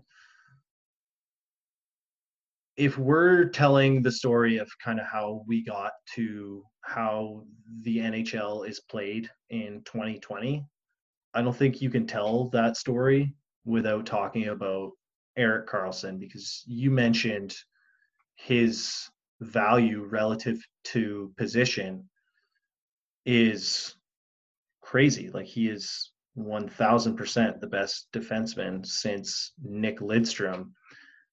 And he doesn't play defense the way that most guys play defense. And he was so good, so palpably good. Mike Green, he never gets a Norris playing a similar type of game, but he's not as good as it as Erik Karlsson is. So when Karlsson comes along and he's basically like he's playing this rover type position and it's it's all offense and maybe he's not as good in his own zone, but it doesn't matter because he drives play so well as an offensive force and, and what he does in that way is how we want all defensemen to play now. Like mm-hmm. really. And we probably don't get there without Karlsson and he just changes the way that everyone thinks about defense. All right, I'm sold. First overall, Tampa made a big mistake. Should have taken Erik Karlsson. But Stamkos like has had an amazing career. I did want to point out a couple just random tidbits. First of all, one thing about Karlsson: can you guess? Or this is probably not good content for me to ask you. Can you guess? And then the answer is like some obscure player that you're obviously not going to guess. But I was looking into who was running that Ottawa power play. So Karlsson's rookie season is 2009-10, and he only has 26 points in 60 games. He's he's playing 20 minutes a night, but obviously you know the best is yet to come. Uh, he wasn't getting the most power play time. Uh, the player on the Sens who was running that power play before Erik Karlsson came along is someone. Joe Corvo. Uh, no, I should have let. Okay, for now I'm going to let you guess, but no, it's Filip Kuba. Oh yeah, no, he's uh, he he ends up getting them. Oh no, he got traded to them for Andre Meszaros, and I think they got like a first round pick out of the deal as well, something like that oh. from Tampa Bay. Also, maybe you'll cover that trade in another one of your podcasts. Yeah, then, yeah. I can't remember. I stumbled upon it. Anyways. Then uh, going to Stamkos here because I did have some stuff I wanted to say about him quickly. Uh, it's, it's okay if we go for like five hours for this podcast, right? Like no one has. Yeah, absolutely. No one is going to complain. Everyone is in lockdown, just bored out of their mind. Yeah, throw okay. it on while you're cooking. so Stamkos, he wins the Rocket Richard twice. He scores 45 goals in 2010-11. Or sorry, no, he scores 51 goals in 2009-10 then 45 in 2010 11, which isn't enough to win the Rocket Richard. And then he gets it again in 2011 12 with 60 goals. Uh, that year, 2010 11, I was just curious like, who broke the streak? Like, who's the player who won it that year? And the name surprised me. It wasn't Corey Perry. So again, yeah, Corey Perry. And then I was like, where was Ovechkin? Because Ovechkin is coming, like, we're talking about, like, going into this draft, Ovechkin is coming off a 65 goal season. Now, just a couple years later, Ovi only had 32 goals in like and he played the full season, he played 79 games. Is that the Dale Hunter year? I I don't know. Like he he didn't get injured, right? Did, there just... there was some we're playing defense now Ov ah. years where everyone thinks it's it's over for him, and then surprise, it's not. Yeah, well that's good. Like uh hope that's good that that didn't last. I, I, I thought it was very surprising. So I guess that makes sense if they tried to make him play a different game. Don't do that. We're, he's still got to chase that Gretzky uh, award uh, record. So yeah, yeah, I think every single year from like the year that he's minus 37 or whatever, I have an article before the season starts where I'm pro- projecting some other guy to take the crown from Ovi. And guess what? No one ever did, and I'm an idiot. So sure. ne- no one ever forget that I'm an idiot. Yeah, well, maybe you were right this year. Uh, Matthews and Pastrnak were right there with him. Who knows who would have ended up winning the Rocket Richard if the season would have finished. Uh, also with Stamkos, I guess it's just a question we'll never know. But like you said, he was playing with uh, Martin St. Louis for you know a really good stretch of his career when he was having these huge seasons. Then he kind of slows down for a couple years, like only. But that's post leg break, right? Well, no, well, he has 2014-15. He has 72 points, and then in 2015-16, only 64 points in 77 games. It's almost a full season, but he doesn't have St. Louis. He's playing mostly with Ryan Callahan and Killorn. Then it's the next year where he breaks his leg and only plays 17 games, and then the following season, like you said, he's got Kucherov with him, and they're going nuts. And now he's like a 90 plus point player for the last three seasons. So the only time that he didn't have a superstar to play with on his line, he was more like 70 point guy and not like 90 point guy. But obviously, who knows? Because like there's a lot of other factors that go into it. But I do wonder how much Stamkos has benefited from playing with either St. Louis or Kucherov along the way. Right. Well, he's a shooter, so he needs a setup man. Yeah. yeah Ovi's always had Backstrom. It's impressive when you see like you know Connor McDavid playing with like like Zack Kassian and like some nobody, and he's still able to you know do it all by himself. Like I don't know. So I guess it's like if we're tiering like the best players of all time, I feel like that knocks Stamkos down a little bit because we haven't seen him ever like carry it. But good for Tampa Bay that they never or for only a short stretch did they make him have to do that. Like it's that's how you build a successful team. That's why Tampa's so awesome. Absolutely. So all right, so we're two picks in. Yeah, yeah, we didn't mention it, but LA if Karlsson goes one, Stamkos goes two. At number three, you're picking for the Atlanta Thrashers. so yeah, this is tough. Like we've got, I don't know if you agree with me. I think there's four defensemen now that I would consider as the next four picks. And I just don't. I think it's like a real argument could be made for who goes before who. Okay, um, and I bet that we're going to disagree on who those four defensemen are but we'll let that play out. It's just a teaser. You've got Justin Schultz in there. I know it. But okay. I think, tell me if this is too crazy. I kind of want to go with Alex Pietrangelo. Uh, is this a shock, a shocking pick, or is this like a reasonable pick? No, Just I don't think it's. I don't think it's unreasonable at all. So, when I had Dom Luszczyszyn on the podcast doing the 2003 redraft, he did homework and he ran the numbers on the game score value added for all the players from the 03 draft. And I figured, you know, we talked about it. The all these guys came in in an era of having analytics. So we have game score value added for the entirety of these guys' careers. And Doughty has the monster sophomore season where I think he's top three in Norris Trophy voting, and he scores like 59 points, and then he's re- he's really high up there in his third season. That's the last time he appears in the top 10 for game score value added in any season. And other guys that we are talking about, including Pietrangelo, have seasons where they're finishing as the number one, number two. Erik Karlsson's in there eight straight seasons. Um, and Pietrangelo's in there five seasons. Roman Josi's in there five seasons. So Doughty has this massive reputation, and it ends up getting him a Norris vote in a season where was he even a top 10 guy? By game score value added, he wasn't. I don't want to be pure stats based, but Doughty is he even a top five defenseman in this draft? Hmm. Okay, well that's that's a good tease. I want to know who you're. Well, I think I think he is, but I'm curious to know who you think else slips in there aside from the four other defensemen. I'm thinking, or I guess three now that I've brought up Pietrangelo. Uh, okay, so I guess the reason why you've already given me some ammunition, but I guess I'll continue trying to justify my Pietrangelo pick. You look, you look through his career. First of all, he leads the team in defenseman scoring 2010-11. He had 43 points. He wasn't eligible for the Calder that year, like I said, because he had short stints in 2008 and 2009. Uh, so then Jeff Skinner. I, interesting. I wonder who would have won the Calder that year. Like Jeff Skinner wins the Calder in 2010-11 with 63 points, 31 goals, and you know Pietrangelo as a defenseman with 43 points is. I think that's pretty comparable. So I wonder who would have won. Uh, so then Pietrangelo goes along with his career. Like after that season, he's no longer leading the Blues in defenseman scoring because Kevin Shattenkirk is there and he's like running the power play and he's you know building a reputation as maybe one of the best power play defensemen in the league.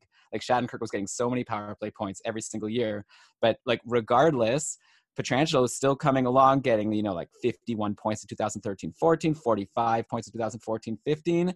This is like not like this is rare for a defenseman who doesn't even run the top power play to get all those points. And obviously, he played big minutes. He's like a 25 plus minute guy for pretty much his whole career after the first couple seasons. And uh, yeah, he's still getting points. I my impression is that he's good defensively. Then Kevin Shattenkirk finally leaves, right? So there's the 2016-17 season where Pietrangelo is named the captain. Then uh, Shattenkirk gets traded at the deadline to the Capitals, and we'll actually talk about the player who Shattenkirk displaces when he goes to the Capitals in a little bit.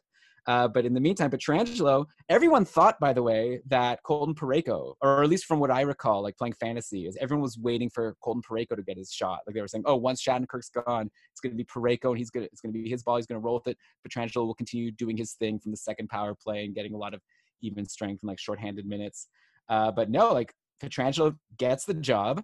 He actually got uh, five goals and 13 assists for 18 points in 20 games in that season after Shattenkirk got traded. It was like he was having a decent enough season in 2016-17. He ends up with uh, 48 points, but it, like he turned it on big time. It was like once Shattenkirk left, he was like, "Yoink, this is my job now." He like crushes it for the rest of the season. And now, like these last three seasons, we've got 54 points and uh, 41 points, but that was only in 71 games. And this past season, he was on pace for over 60 points. So a very strong offensive defenseman, especially once he gets, you know, the opportunity. Plus, he's got the cup. I think he was a big part of the Blues Cup winning team. I don't know how much we want to weigh things like that. Uh, so yeah, then you know, obviously, I guess the comparison. Well, you're making it easy because you're saying maybe Doughty doesn't even belong in the top five. I was going to say like Doughty has this great reputation. I don't want to say anything bad about Doughty, even though he stole Erik Karlsson's Norris Trophy. But Doughty uh, is always on a team with Anze Kopitar, who's known as being one of the best defensive forwards in the league, and he plays on a, like a Sutter team that's super defensive. So you have to wonder, you know, how much credit does Doughty take for the King? Like obviously he deserves a lot of credit. He plays like big minutes. He's the main defenseman on the team. But you know, I don't think Pietrangelo or the Blues were known for being an especially defensive team. And Pietrangelo also has, you know, seems to be, I don't know. So I'm voting Pietrangelo, and and uh, hopefully it's justified enough. Yeah, the Thrashers franchise certainly would have been much better off had they taken him instead of Bogosian. And yeah. just a, just a couple more pieces on Pietrangelo. He's in the top five of Norris voting two times. He gets Norris votes four other times. He was probably headed for another top five finish this season. Uh, second team All Star a couple of times, so he he hasn't gotten that career achievement award that the Norris seems to kind of be turning into for some of these guys. It seems like every guy who's really good for a long time has to has to win one because otherwise how could you go to the Hall of Fame? But there's lots of guys like Shea Weber, no one thinks down on him and he finished twice a couple of times, but he's never won the Norris Trophy, and everyone recognizes him as an elite defenseman. So I don't think Doughty needed one. I don't think Pietrangelo needs one. There's no shame in being number two to someone who's as fantastic as Erik Karlsson. Um, yeah, I think that puts to bed Alex Pietrangelo at number three. So I'm up picking for St. Louis at number four. And there's three names. I'm going to throw the names out there that I am okay. considering for this spot. And Doughty is one of them. You know, I, have crapped on him enough, but we're talking about the absolute upper echelon, and it's not like he hasn't been one of the best defensemen in the league for a very long time, including some seasons where a very good argument he was the best guy, just not in his Norris Trophy year. Um, the thing that really sells it for Doughty is that he is he passes the eye test so well, right? Like he's he blends all those all those things that old school people love. He he plays physical. He's hard defensively, you know. He but he's got that big shot. And then but offensively he's also like he's he's pretty slick with the puck. I remember when he was a little bit more mobile, it was him and Duncan Keith constantly doing those rushes and then cutbacks that teams couldn't defend because they were they were so much ahead of of everyone else in terms of their skills and you know he could really rush the puck as well in his earlier years. So he blended a lot uh, of both things. But I think that at this stage in his career, he's still very good. But there's a guy who's still getting better, and that's Roman Josi So I think I'm going to go with Roman Josi at number four. I can't argue with it. Um, I will say about Doughty, another thing, now that we've like sort of, yeah, said the bad things, now to turn it around a little bit. I threw out there, I posited that maybe Doughty could be a little like overrated defensively just because of the system he plays in and being on a team with Kopitar. But uh, for, at the same point, you could say that maybe he's underrated offensively because of the system he played in. Like maybe if Doughty was on a more offensive minded team and if he was like given a role of being like you know like more freedom to not like th- those LA teams right it's kind of like give up nothing try to capitalize when you can like that was sort of the LA team that won the cup a couple times so who knows like if Doughty could have you know had a m- more points in his career if he was on a different team so but I, I yeah Roman Josi I think is like a great pick here do you want to just throw out who the other person was or should I just because uh, I kind of was thinking I'll just say it because we've already hinted at this guy anyways Roman Josi and John Carlson were the two I was kind of trying to decide so, between. I don't have John Carlson there. Oh, is there another and defenseman? I will save it for when I'm up at number six. But at, at number four, I just want to say a, a, few things in response. You said that Doughty may be overrated defensively. I think that was true early in his career when he was on those Juggernaut Kings teams. And I think now that he's aging, he's turning into more of a a defensive guy, and certainly they don't have nearly the same level of talent. So he's he's aging actually quite gracefully as more of a defensive defenseman. So mm-hmm. he just he just isn't keeping up the offense with some of the other guys. And on Josi, like we talked about Erik Karlsson being this rover guy, and that's that's exactly what Roman Josi is. That's his job is is to rove is to jump up into the play as much as possible and try to poke holes in the other team's defense and overwhelm them. And certainly he's, you know, he's so slick with the puck. He can rush it himself. He can pass it. Like Pietrangelo, he's been in the Norris top five two times. Again, probably headed for a top five finish this season as well. Norris votes in three other seasons. He made a cup final with the Preds. They you know they didn't win it, but he's been on in the mix on elite teams as well. Yeah, Roman is awesome. Like he just has like uh, looking at this list of you know defensemen and their points per game in their career. Roman Josi's next in terms of people in this draft and of people born at a, you know like past the 90s or like let's say even like mid 80s. You got Karlsson, then John Klingberg actually, then Chris Letang, and then Roman Josi is next on the list. So he's had a great career offensively. Like fantasy wise, I don't know how many of your listeners care about fantasy hockey, but he's great for some peripherals. Like he blocks, like, you know, so he plays big minutes. Like he's clearly a leader on the team. Uh, now with PK Subban and obviously Shea Weber gone, like he really is like the you know, main defenseman. I think that they do have other good defensemen on Nashville, but like Roman Josi is the guy they're leaning on, and yet he was totally up to the task this season. Like even in a season when Nashville wasn't their best, he's still I don't you know whatever you want whatever stock you want to put in plus minus he's a plus 22 on a not great team so obviously he's helping this team more than well obviously he's helping the team more than hurting them like Roman Josi's awesome I, I can't argue with the pick he's great offensively and it seems like he's also just a solid minute muncher on the team and yeah, also I, we keep going back to, but you say interesting things that I want to respond to. When you say that Doughty now later in his career is maybe developing to more of a defensive defenseman, it's it's tough. Like we, I I, I want to know now how he would do as the current version of Doughty on a good team. Because now, how do you judge on this LA team where they let in a ton of goals? They're terrible, but I don't want to blame it on Doughty. I, I blame it on like the whole team not having anyone for him to to play with. That's very good. Uh, well, yeah, like they've got a loaded prospect pool, so maybe we'll find out real soon here.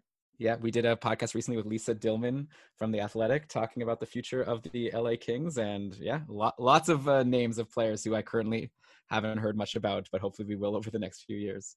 Uh, okay, right. so you took Josi. Anything about him before I make my next pick? No, let's go. Number five, Toronto has traded up. Who are you gonna pick? I think you gotta stick with Luke Schenn, right? No, okay.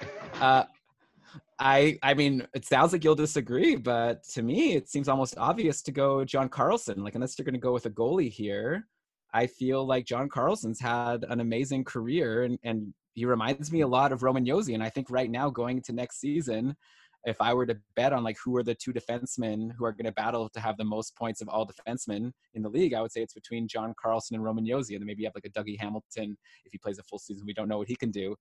Uh, but Carlson's had like a great career. I guess he didn't start it like super notably. So maybe that like is going to cost him some points. Like Roman Josi started later in his career, like he started when he was older.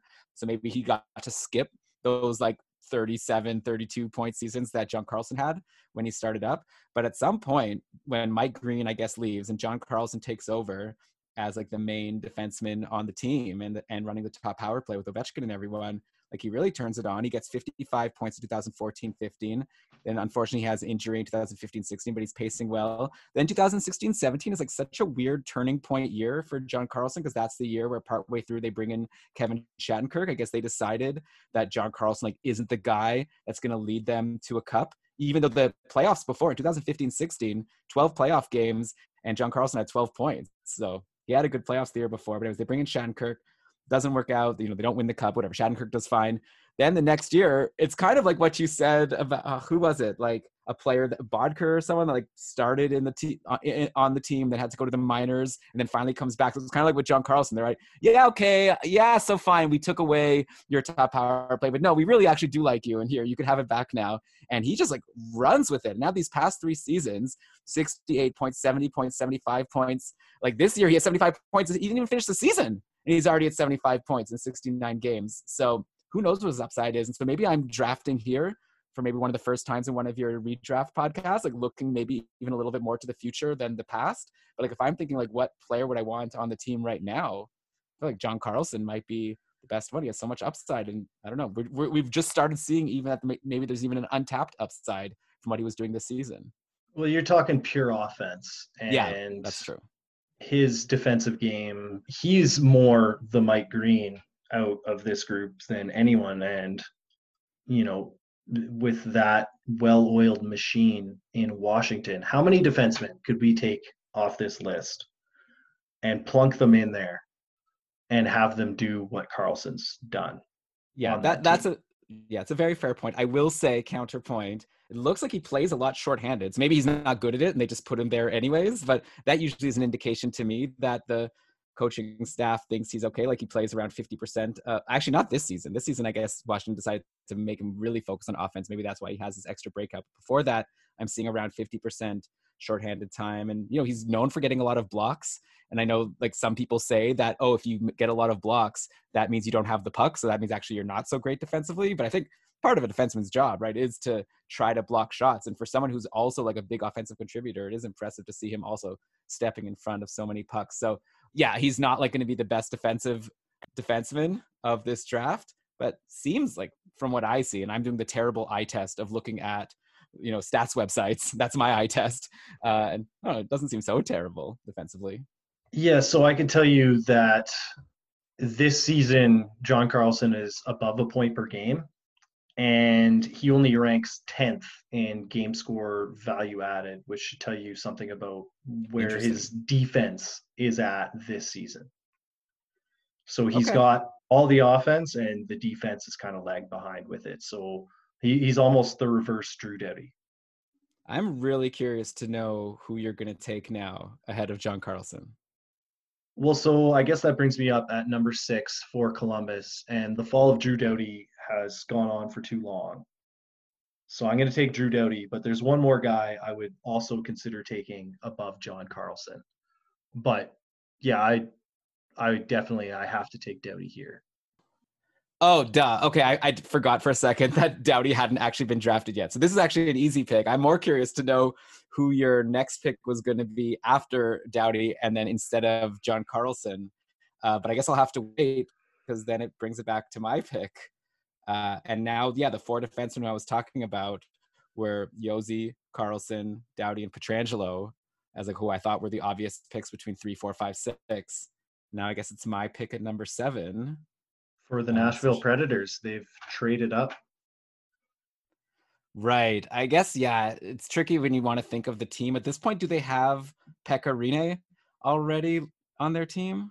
He may have just debuted. He's definitely in the system, But the question with Nashville is like they take Chet Pickard at 18 in this That's draft, true. And it doesn't work out that well for them, but certainly they're looking to invest in goaltenders. But we talk about Rinne and they seem to do so well with these journeyman types or they they pluck them out of nowhere types and get awesome production out of them. So drafting a goaltender i mean if he's the best player for you then that's who you should go.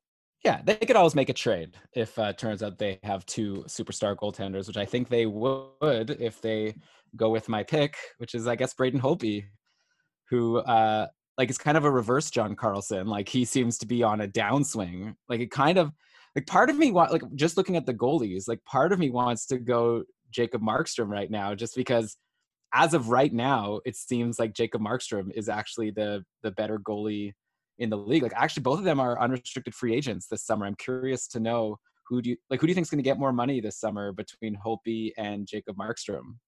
They both might collapse under the weight of the brinks truck that gets backed up to their house but uh I would bet that it's Holtby. He has such a longer track record. He has to be the pick over Markstrom. Markstrom's been good for Yeah. two years. It takes him forever to get good. Holtby is already starting to become bad by the time Markstrom's getting good.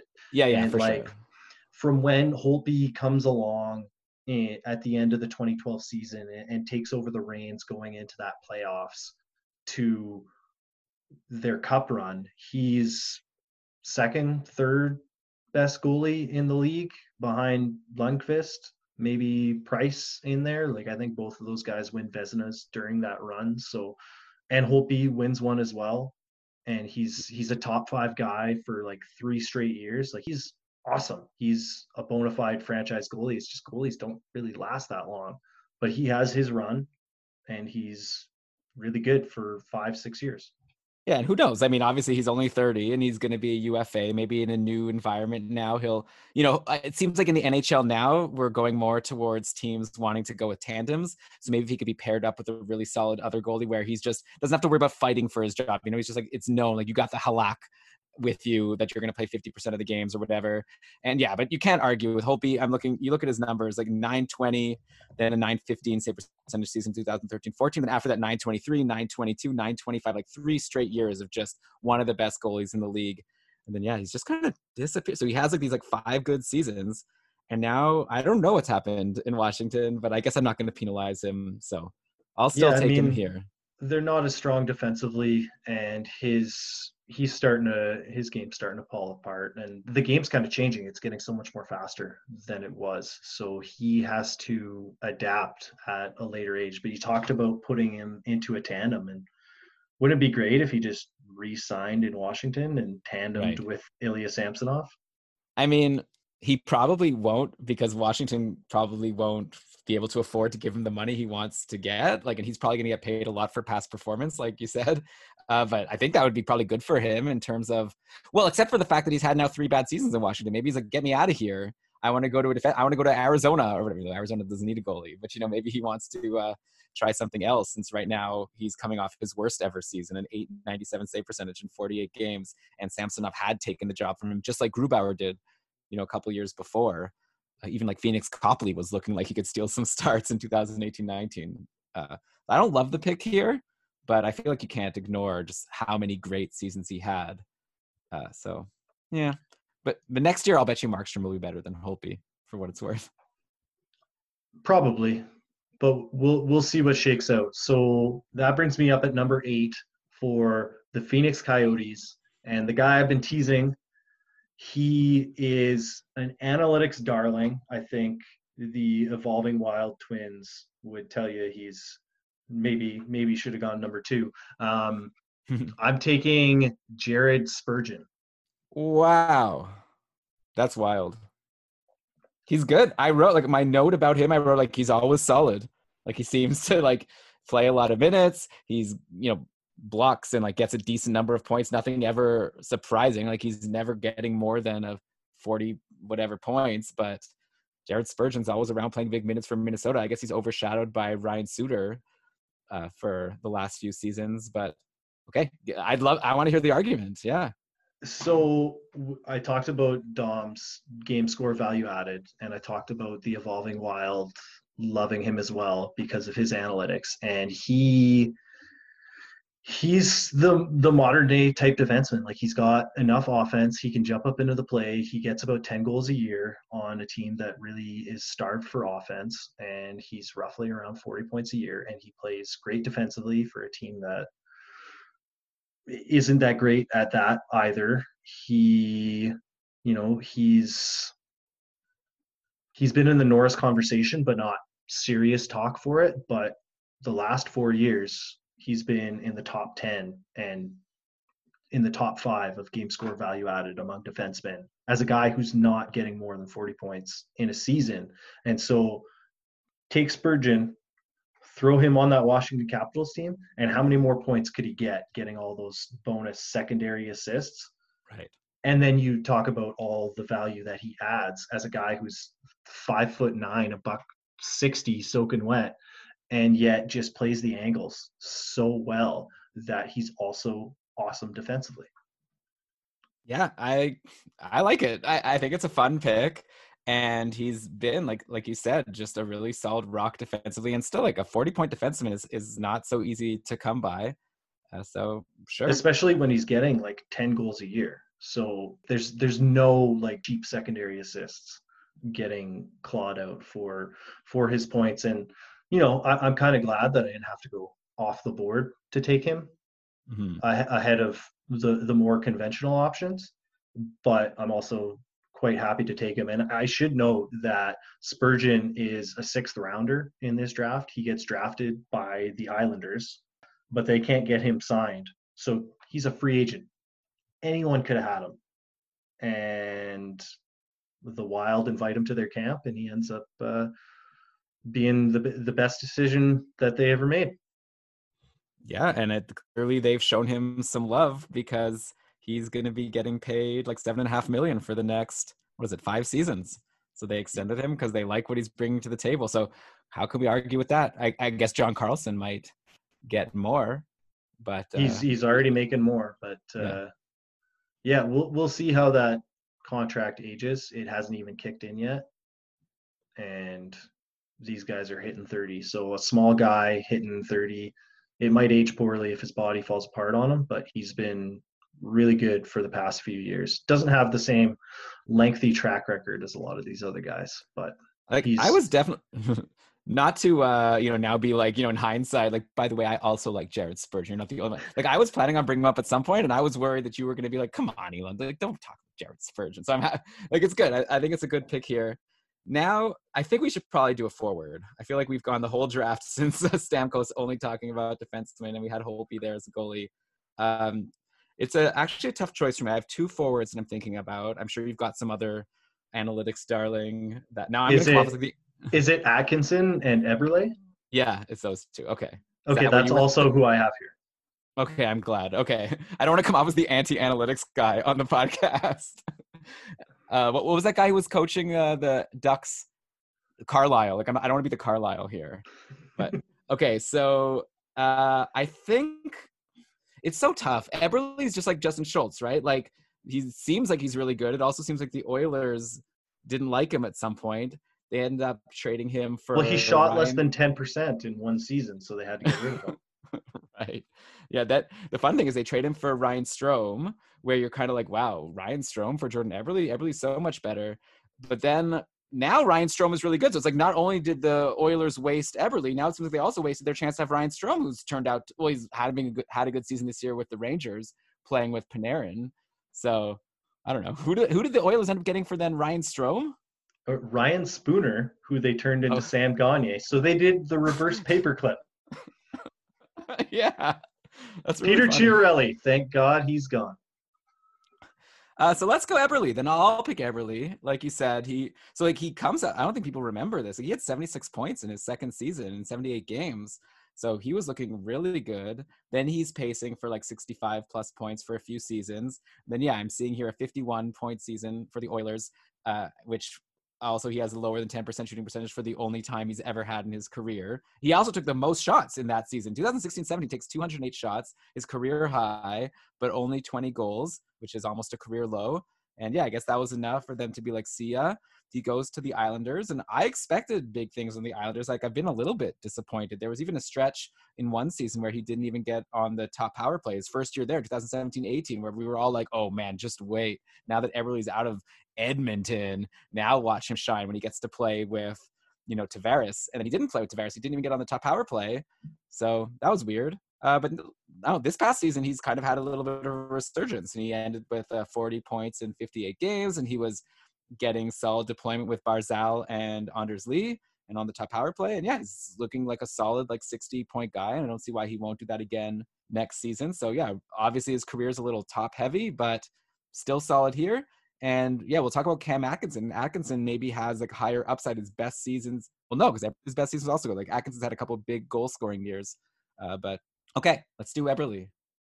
Yeah, Eberle, it's basically 25 goals every single year, like clockwork for him. And whereas Atkinson, it takes him a lot longer to emerge, but once he finally does, he's been more explosive. So if that trajectory continues, then at some point I would expect Atkinson to be worth more than Eberle. But if it doesn't and he, he you know he falls down after 30 and is at Eberle's level then you'd probably take the the consistency over a longer period. So yeah I, w- I was torn between the two and if you're taking Eberle at nine I'm going to take Cam Atkinson for the Canucks at 10 and I think we're in agreement there. Yeah I think the thing with Atkinson is now when you would have thought like Panarin's gone, like you think he's going to be like the premier guy on Columbus. Like how quickly did he get bumped from the Dubois line for Oliver Bjorkstrand this season? Like Bjorkstrand turned it on, and all of a sudden Atkinson wasn't even doing like he got injured, and then Bjorkstrand got injured, and I'm I'm very curious to see what happens once we get a full healthy season for Columbus. But I don't even know if Atkinson is a top liner anymore or a top power play guy on that team now that Oliver Bjorkstrand has emerged, uh, while Jordan Eberle seems to be settling into a very nice role on the Islanders. So that's another reason I think I'll take Eberle over Atkinson. But uh, is there anything else you want to say about Atkinson, or now do we get to the harder? How many more picks do you want to do here? We're we're going to 15, and that's only if you want to pick at 15. So number 11, Chicago Blackhawks. Who are you going to take, Elan? Yeah, so here's I think there's like a big dip here. I think now it gets to I'll probably pick someone you don't even have on your board or something. Like if you sort these guys by just points per game played, there is one person that's had a really solid career in Derek Stepan, who has a 479 points in 739 games. And you know he was like one of the top guys on the rangers for a couple of seasons but now he's just been so terrible. So i, I don't want to pick him just because he's like really like a nobody now on arizona. And i feel like part of this draft obviously we want to do a lot about the past but as a 30 year old and someone who were dra- if, if I'm a franchise drafting a player and I could have the foresight, I'd want someone who's still making an impact now. So I'll go away from Atkinson and I think I have to go with Josh Bailey.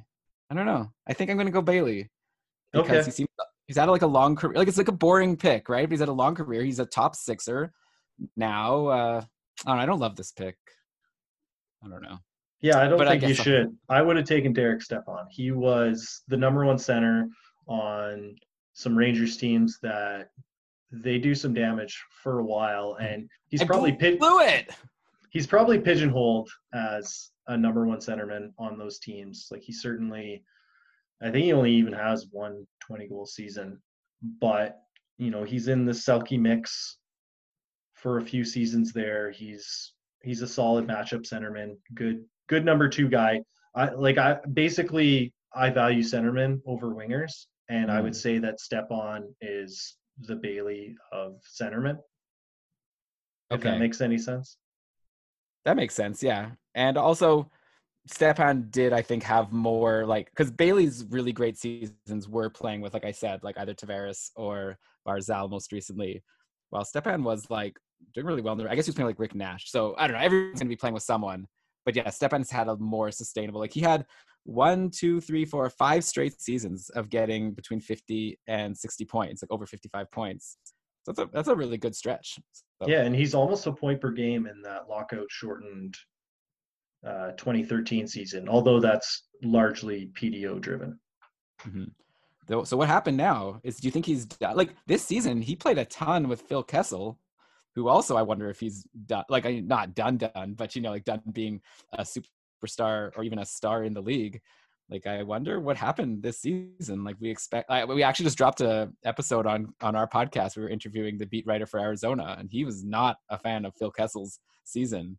So who knows? Maybe if Stepan could get with like Clayton Keller and I don't know if Taylor Hall stays. Like I think there is a situation where Stepan can still be impactful on Arizona. Like he, that first season for Clayton Keller, when Keller had that really good rookie year before he kind of fell off in his sophomore season, he was playing with Stepan and they were looking good together. But yeah, he's he's interesting.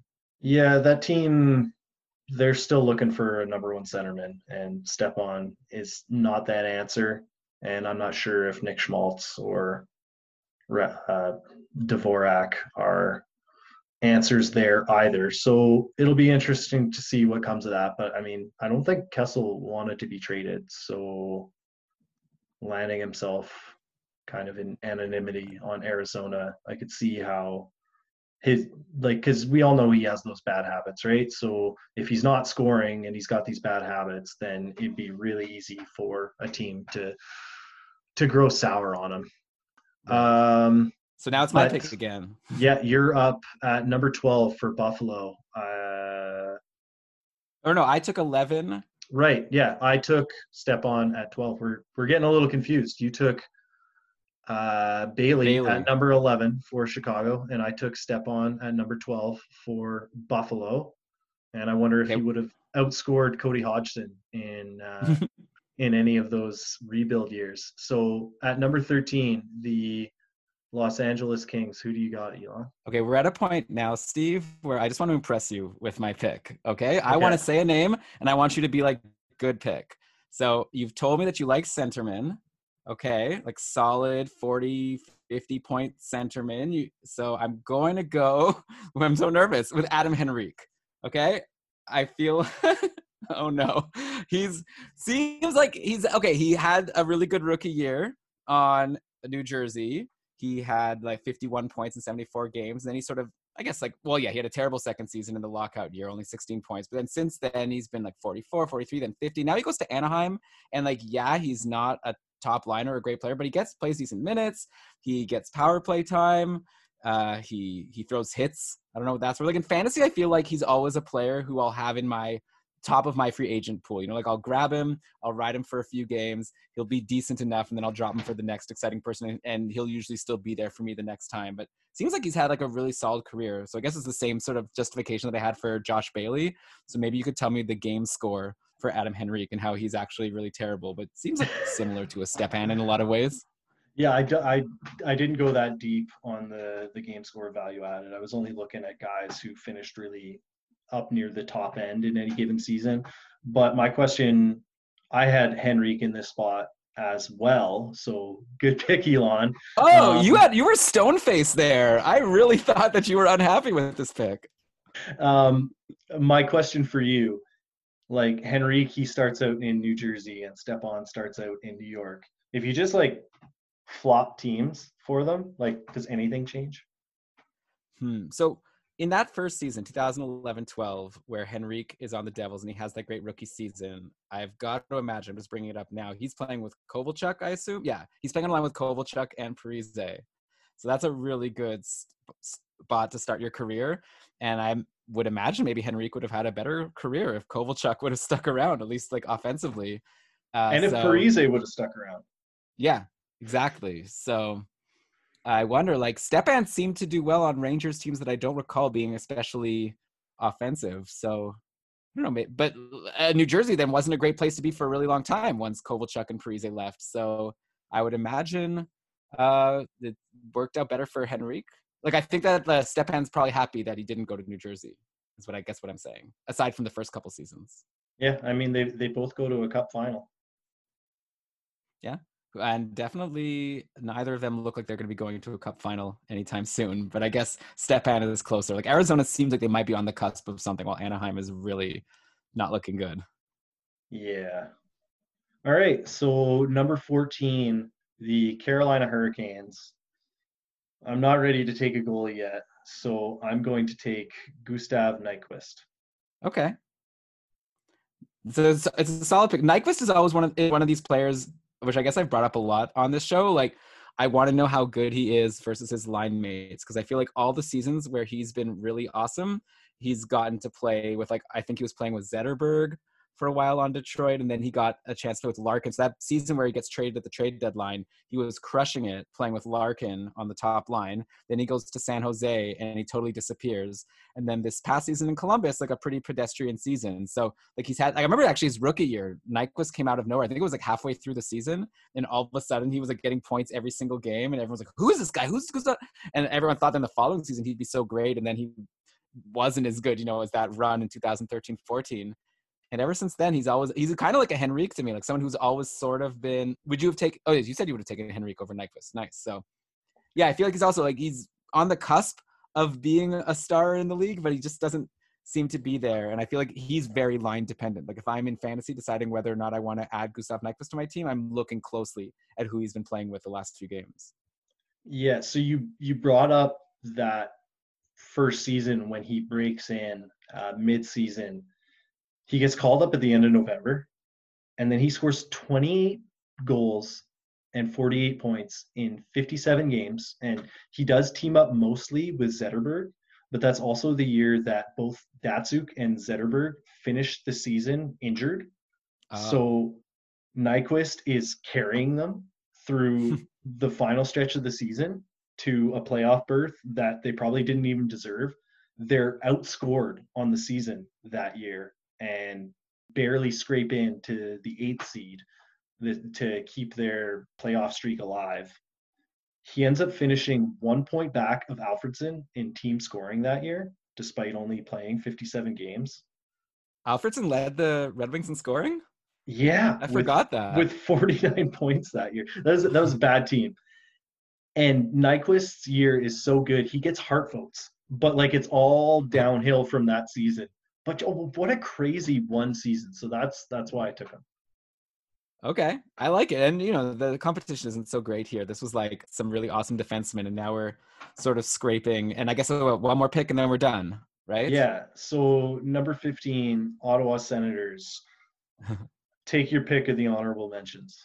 Yeah, it's obviously they're not going to be able to do as well as they ended up doing.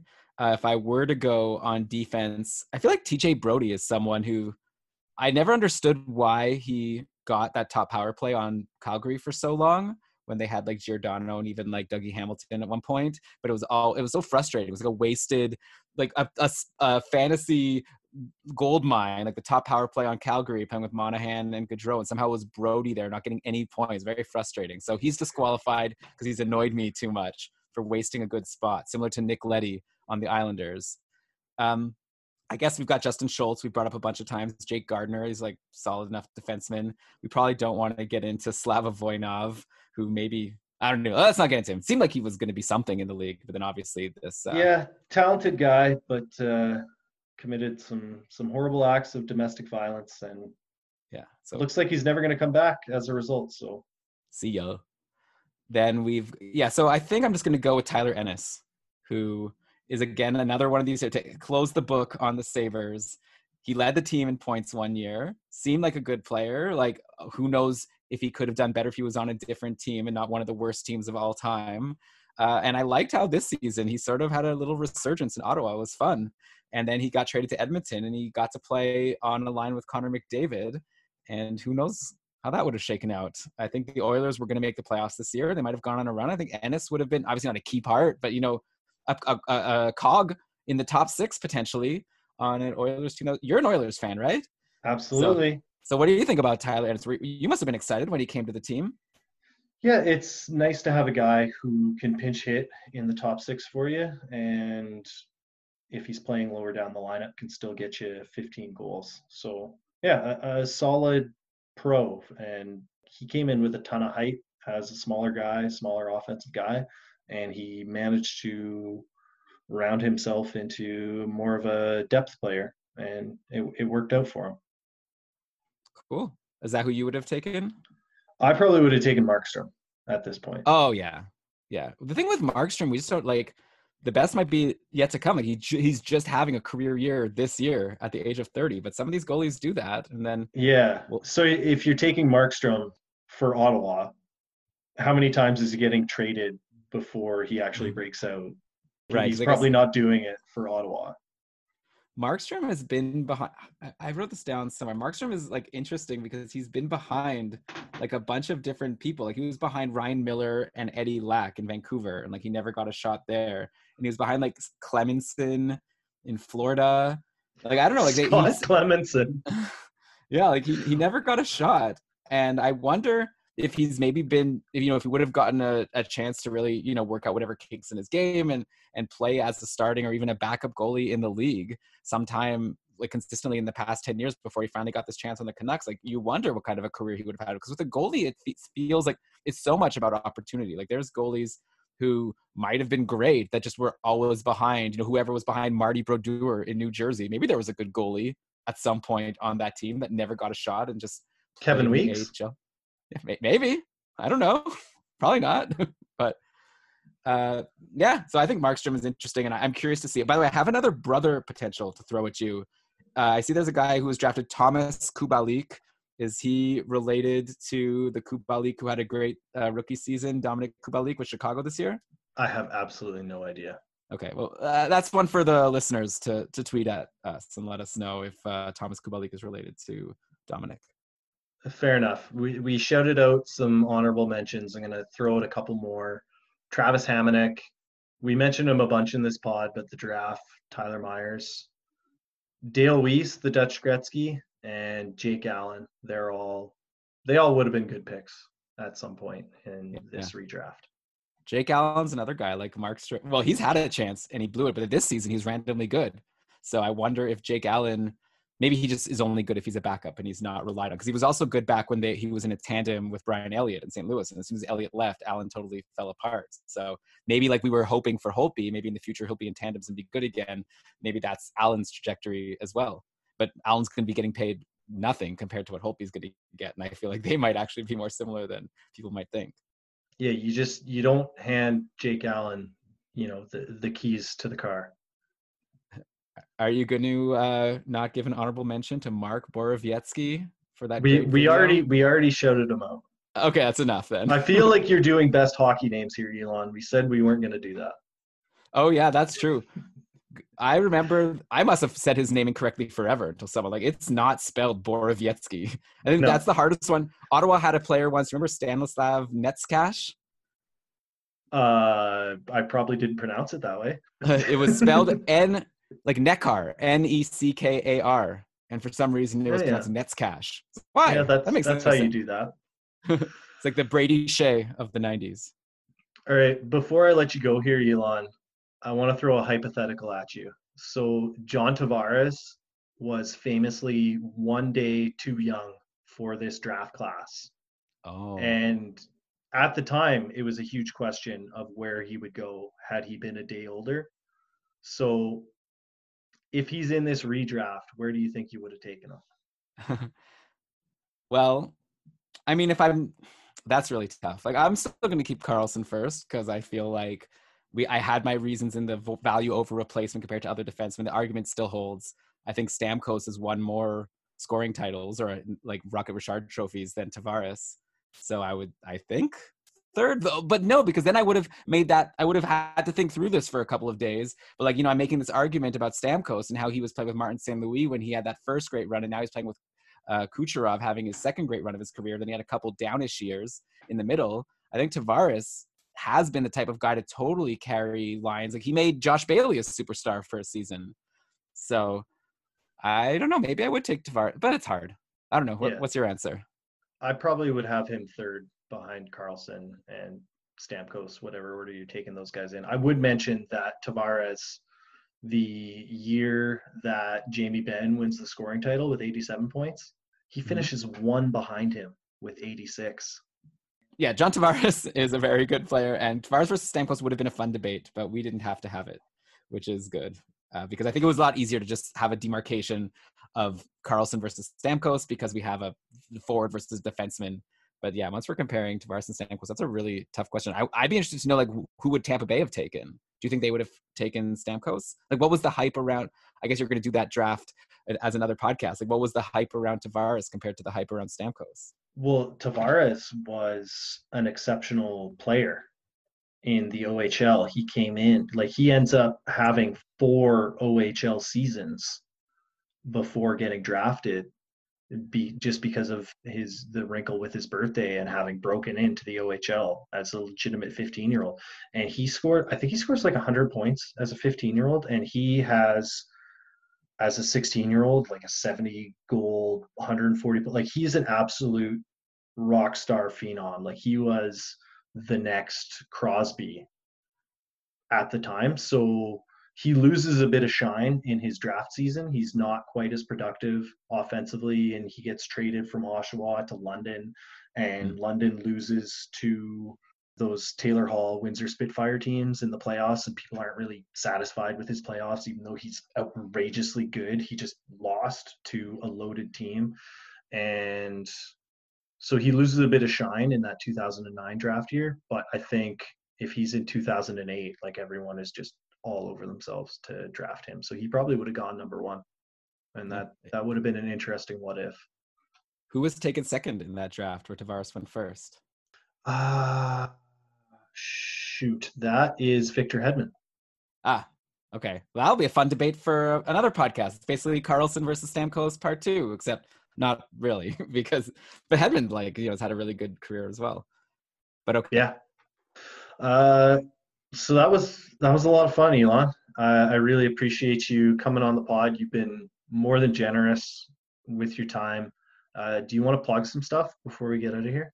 Sure. Yeah. First of all, thanks to everyone for listening this far. I feel like I'm going to plug to like the well, I, I don't know how many listeners you have, but yeah, I appreciate anyone who wants to listen to us chat like this for two plus hours. But yeah, I've had a really good time. Thank you so much for inviting me, Steve. I've really enjoyed this podcast series, and I'm looking forward to listening to this Dom Luszczyszyn interview that you just uh, were talking about. That's going to be really good.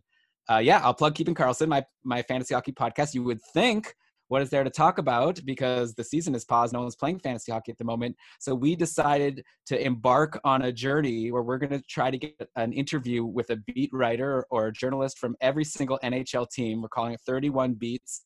And we're four shows in. And I think all four interviews have been really good. So we talked to uh, Prashanth Iyer about the Detroit Red Wings, talked to Lisa Dillman about the LA Kings. Then we had Fluto Shinzawa about the Bruins. Then we just dropped uh, Richard Morin joint about the Arizona Coyotes. And I, th- I think you, people will enjoy those interviews, and they're not only about fantasy. So, uh, yeah, like check that out and please subscribe and follow us along as we're going to try to get an interview and talk about all these teams where we're going through, you know, talk about the season that was and, and what to expect moving forward. Yeah, and I may be biased, but I think you guys have the best fantasy hockey podcast on the interwebs. Mm-hmm. So check that out. Thanks Mom. so much. Well, you've been you've been on some episodes and you've done great as a pinch hitter whenever one of us has to uh, step away. All right, everyone, that's our show. Thanks for sticking around this late into the pod. That was uh, quite the epic run and certainly a lot of fun that we had with Elan Dubrofsky of Keeping Karlsson so make sure you check out his podcast. And if you like what we've been doing here on the Steve Laidlaw podcast, make sure you like, subscribe, and review wherever you're getting your podcasts. And please share it with your friends. All right, stay safe out there.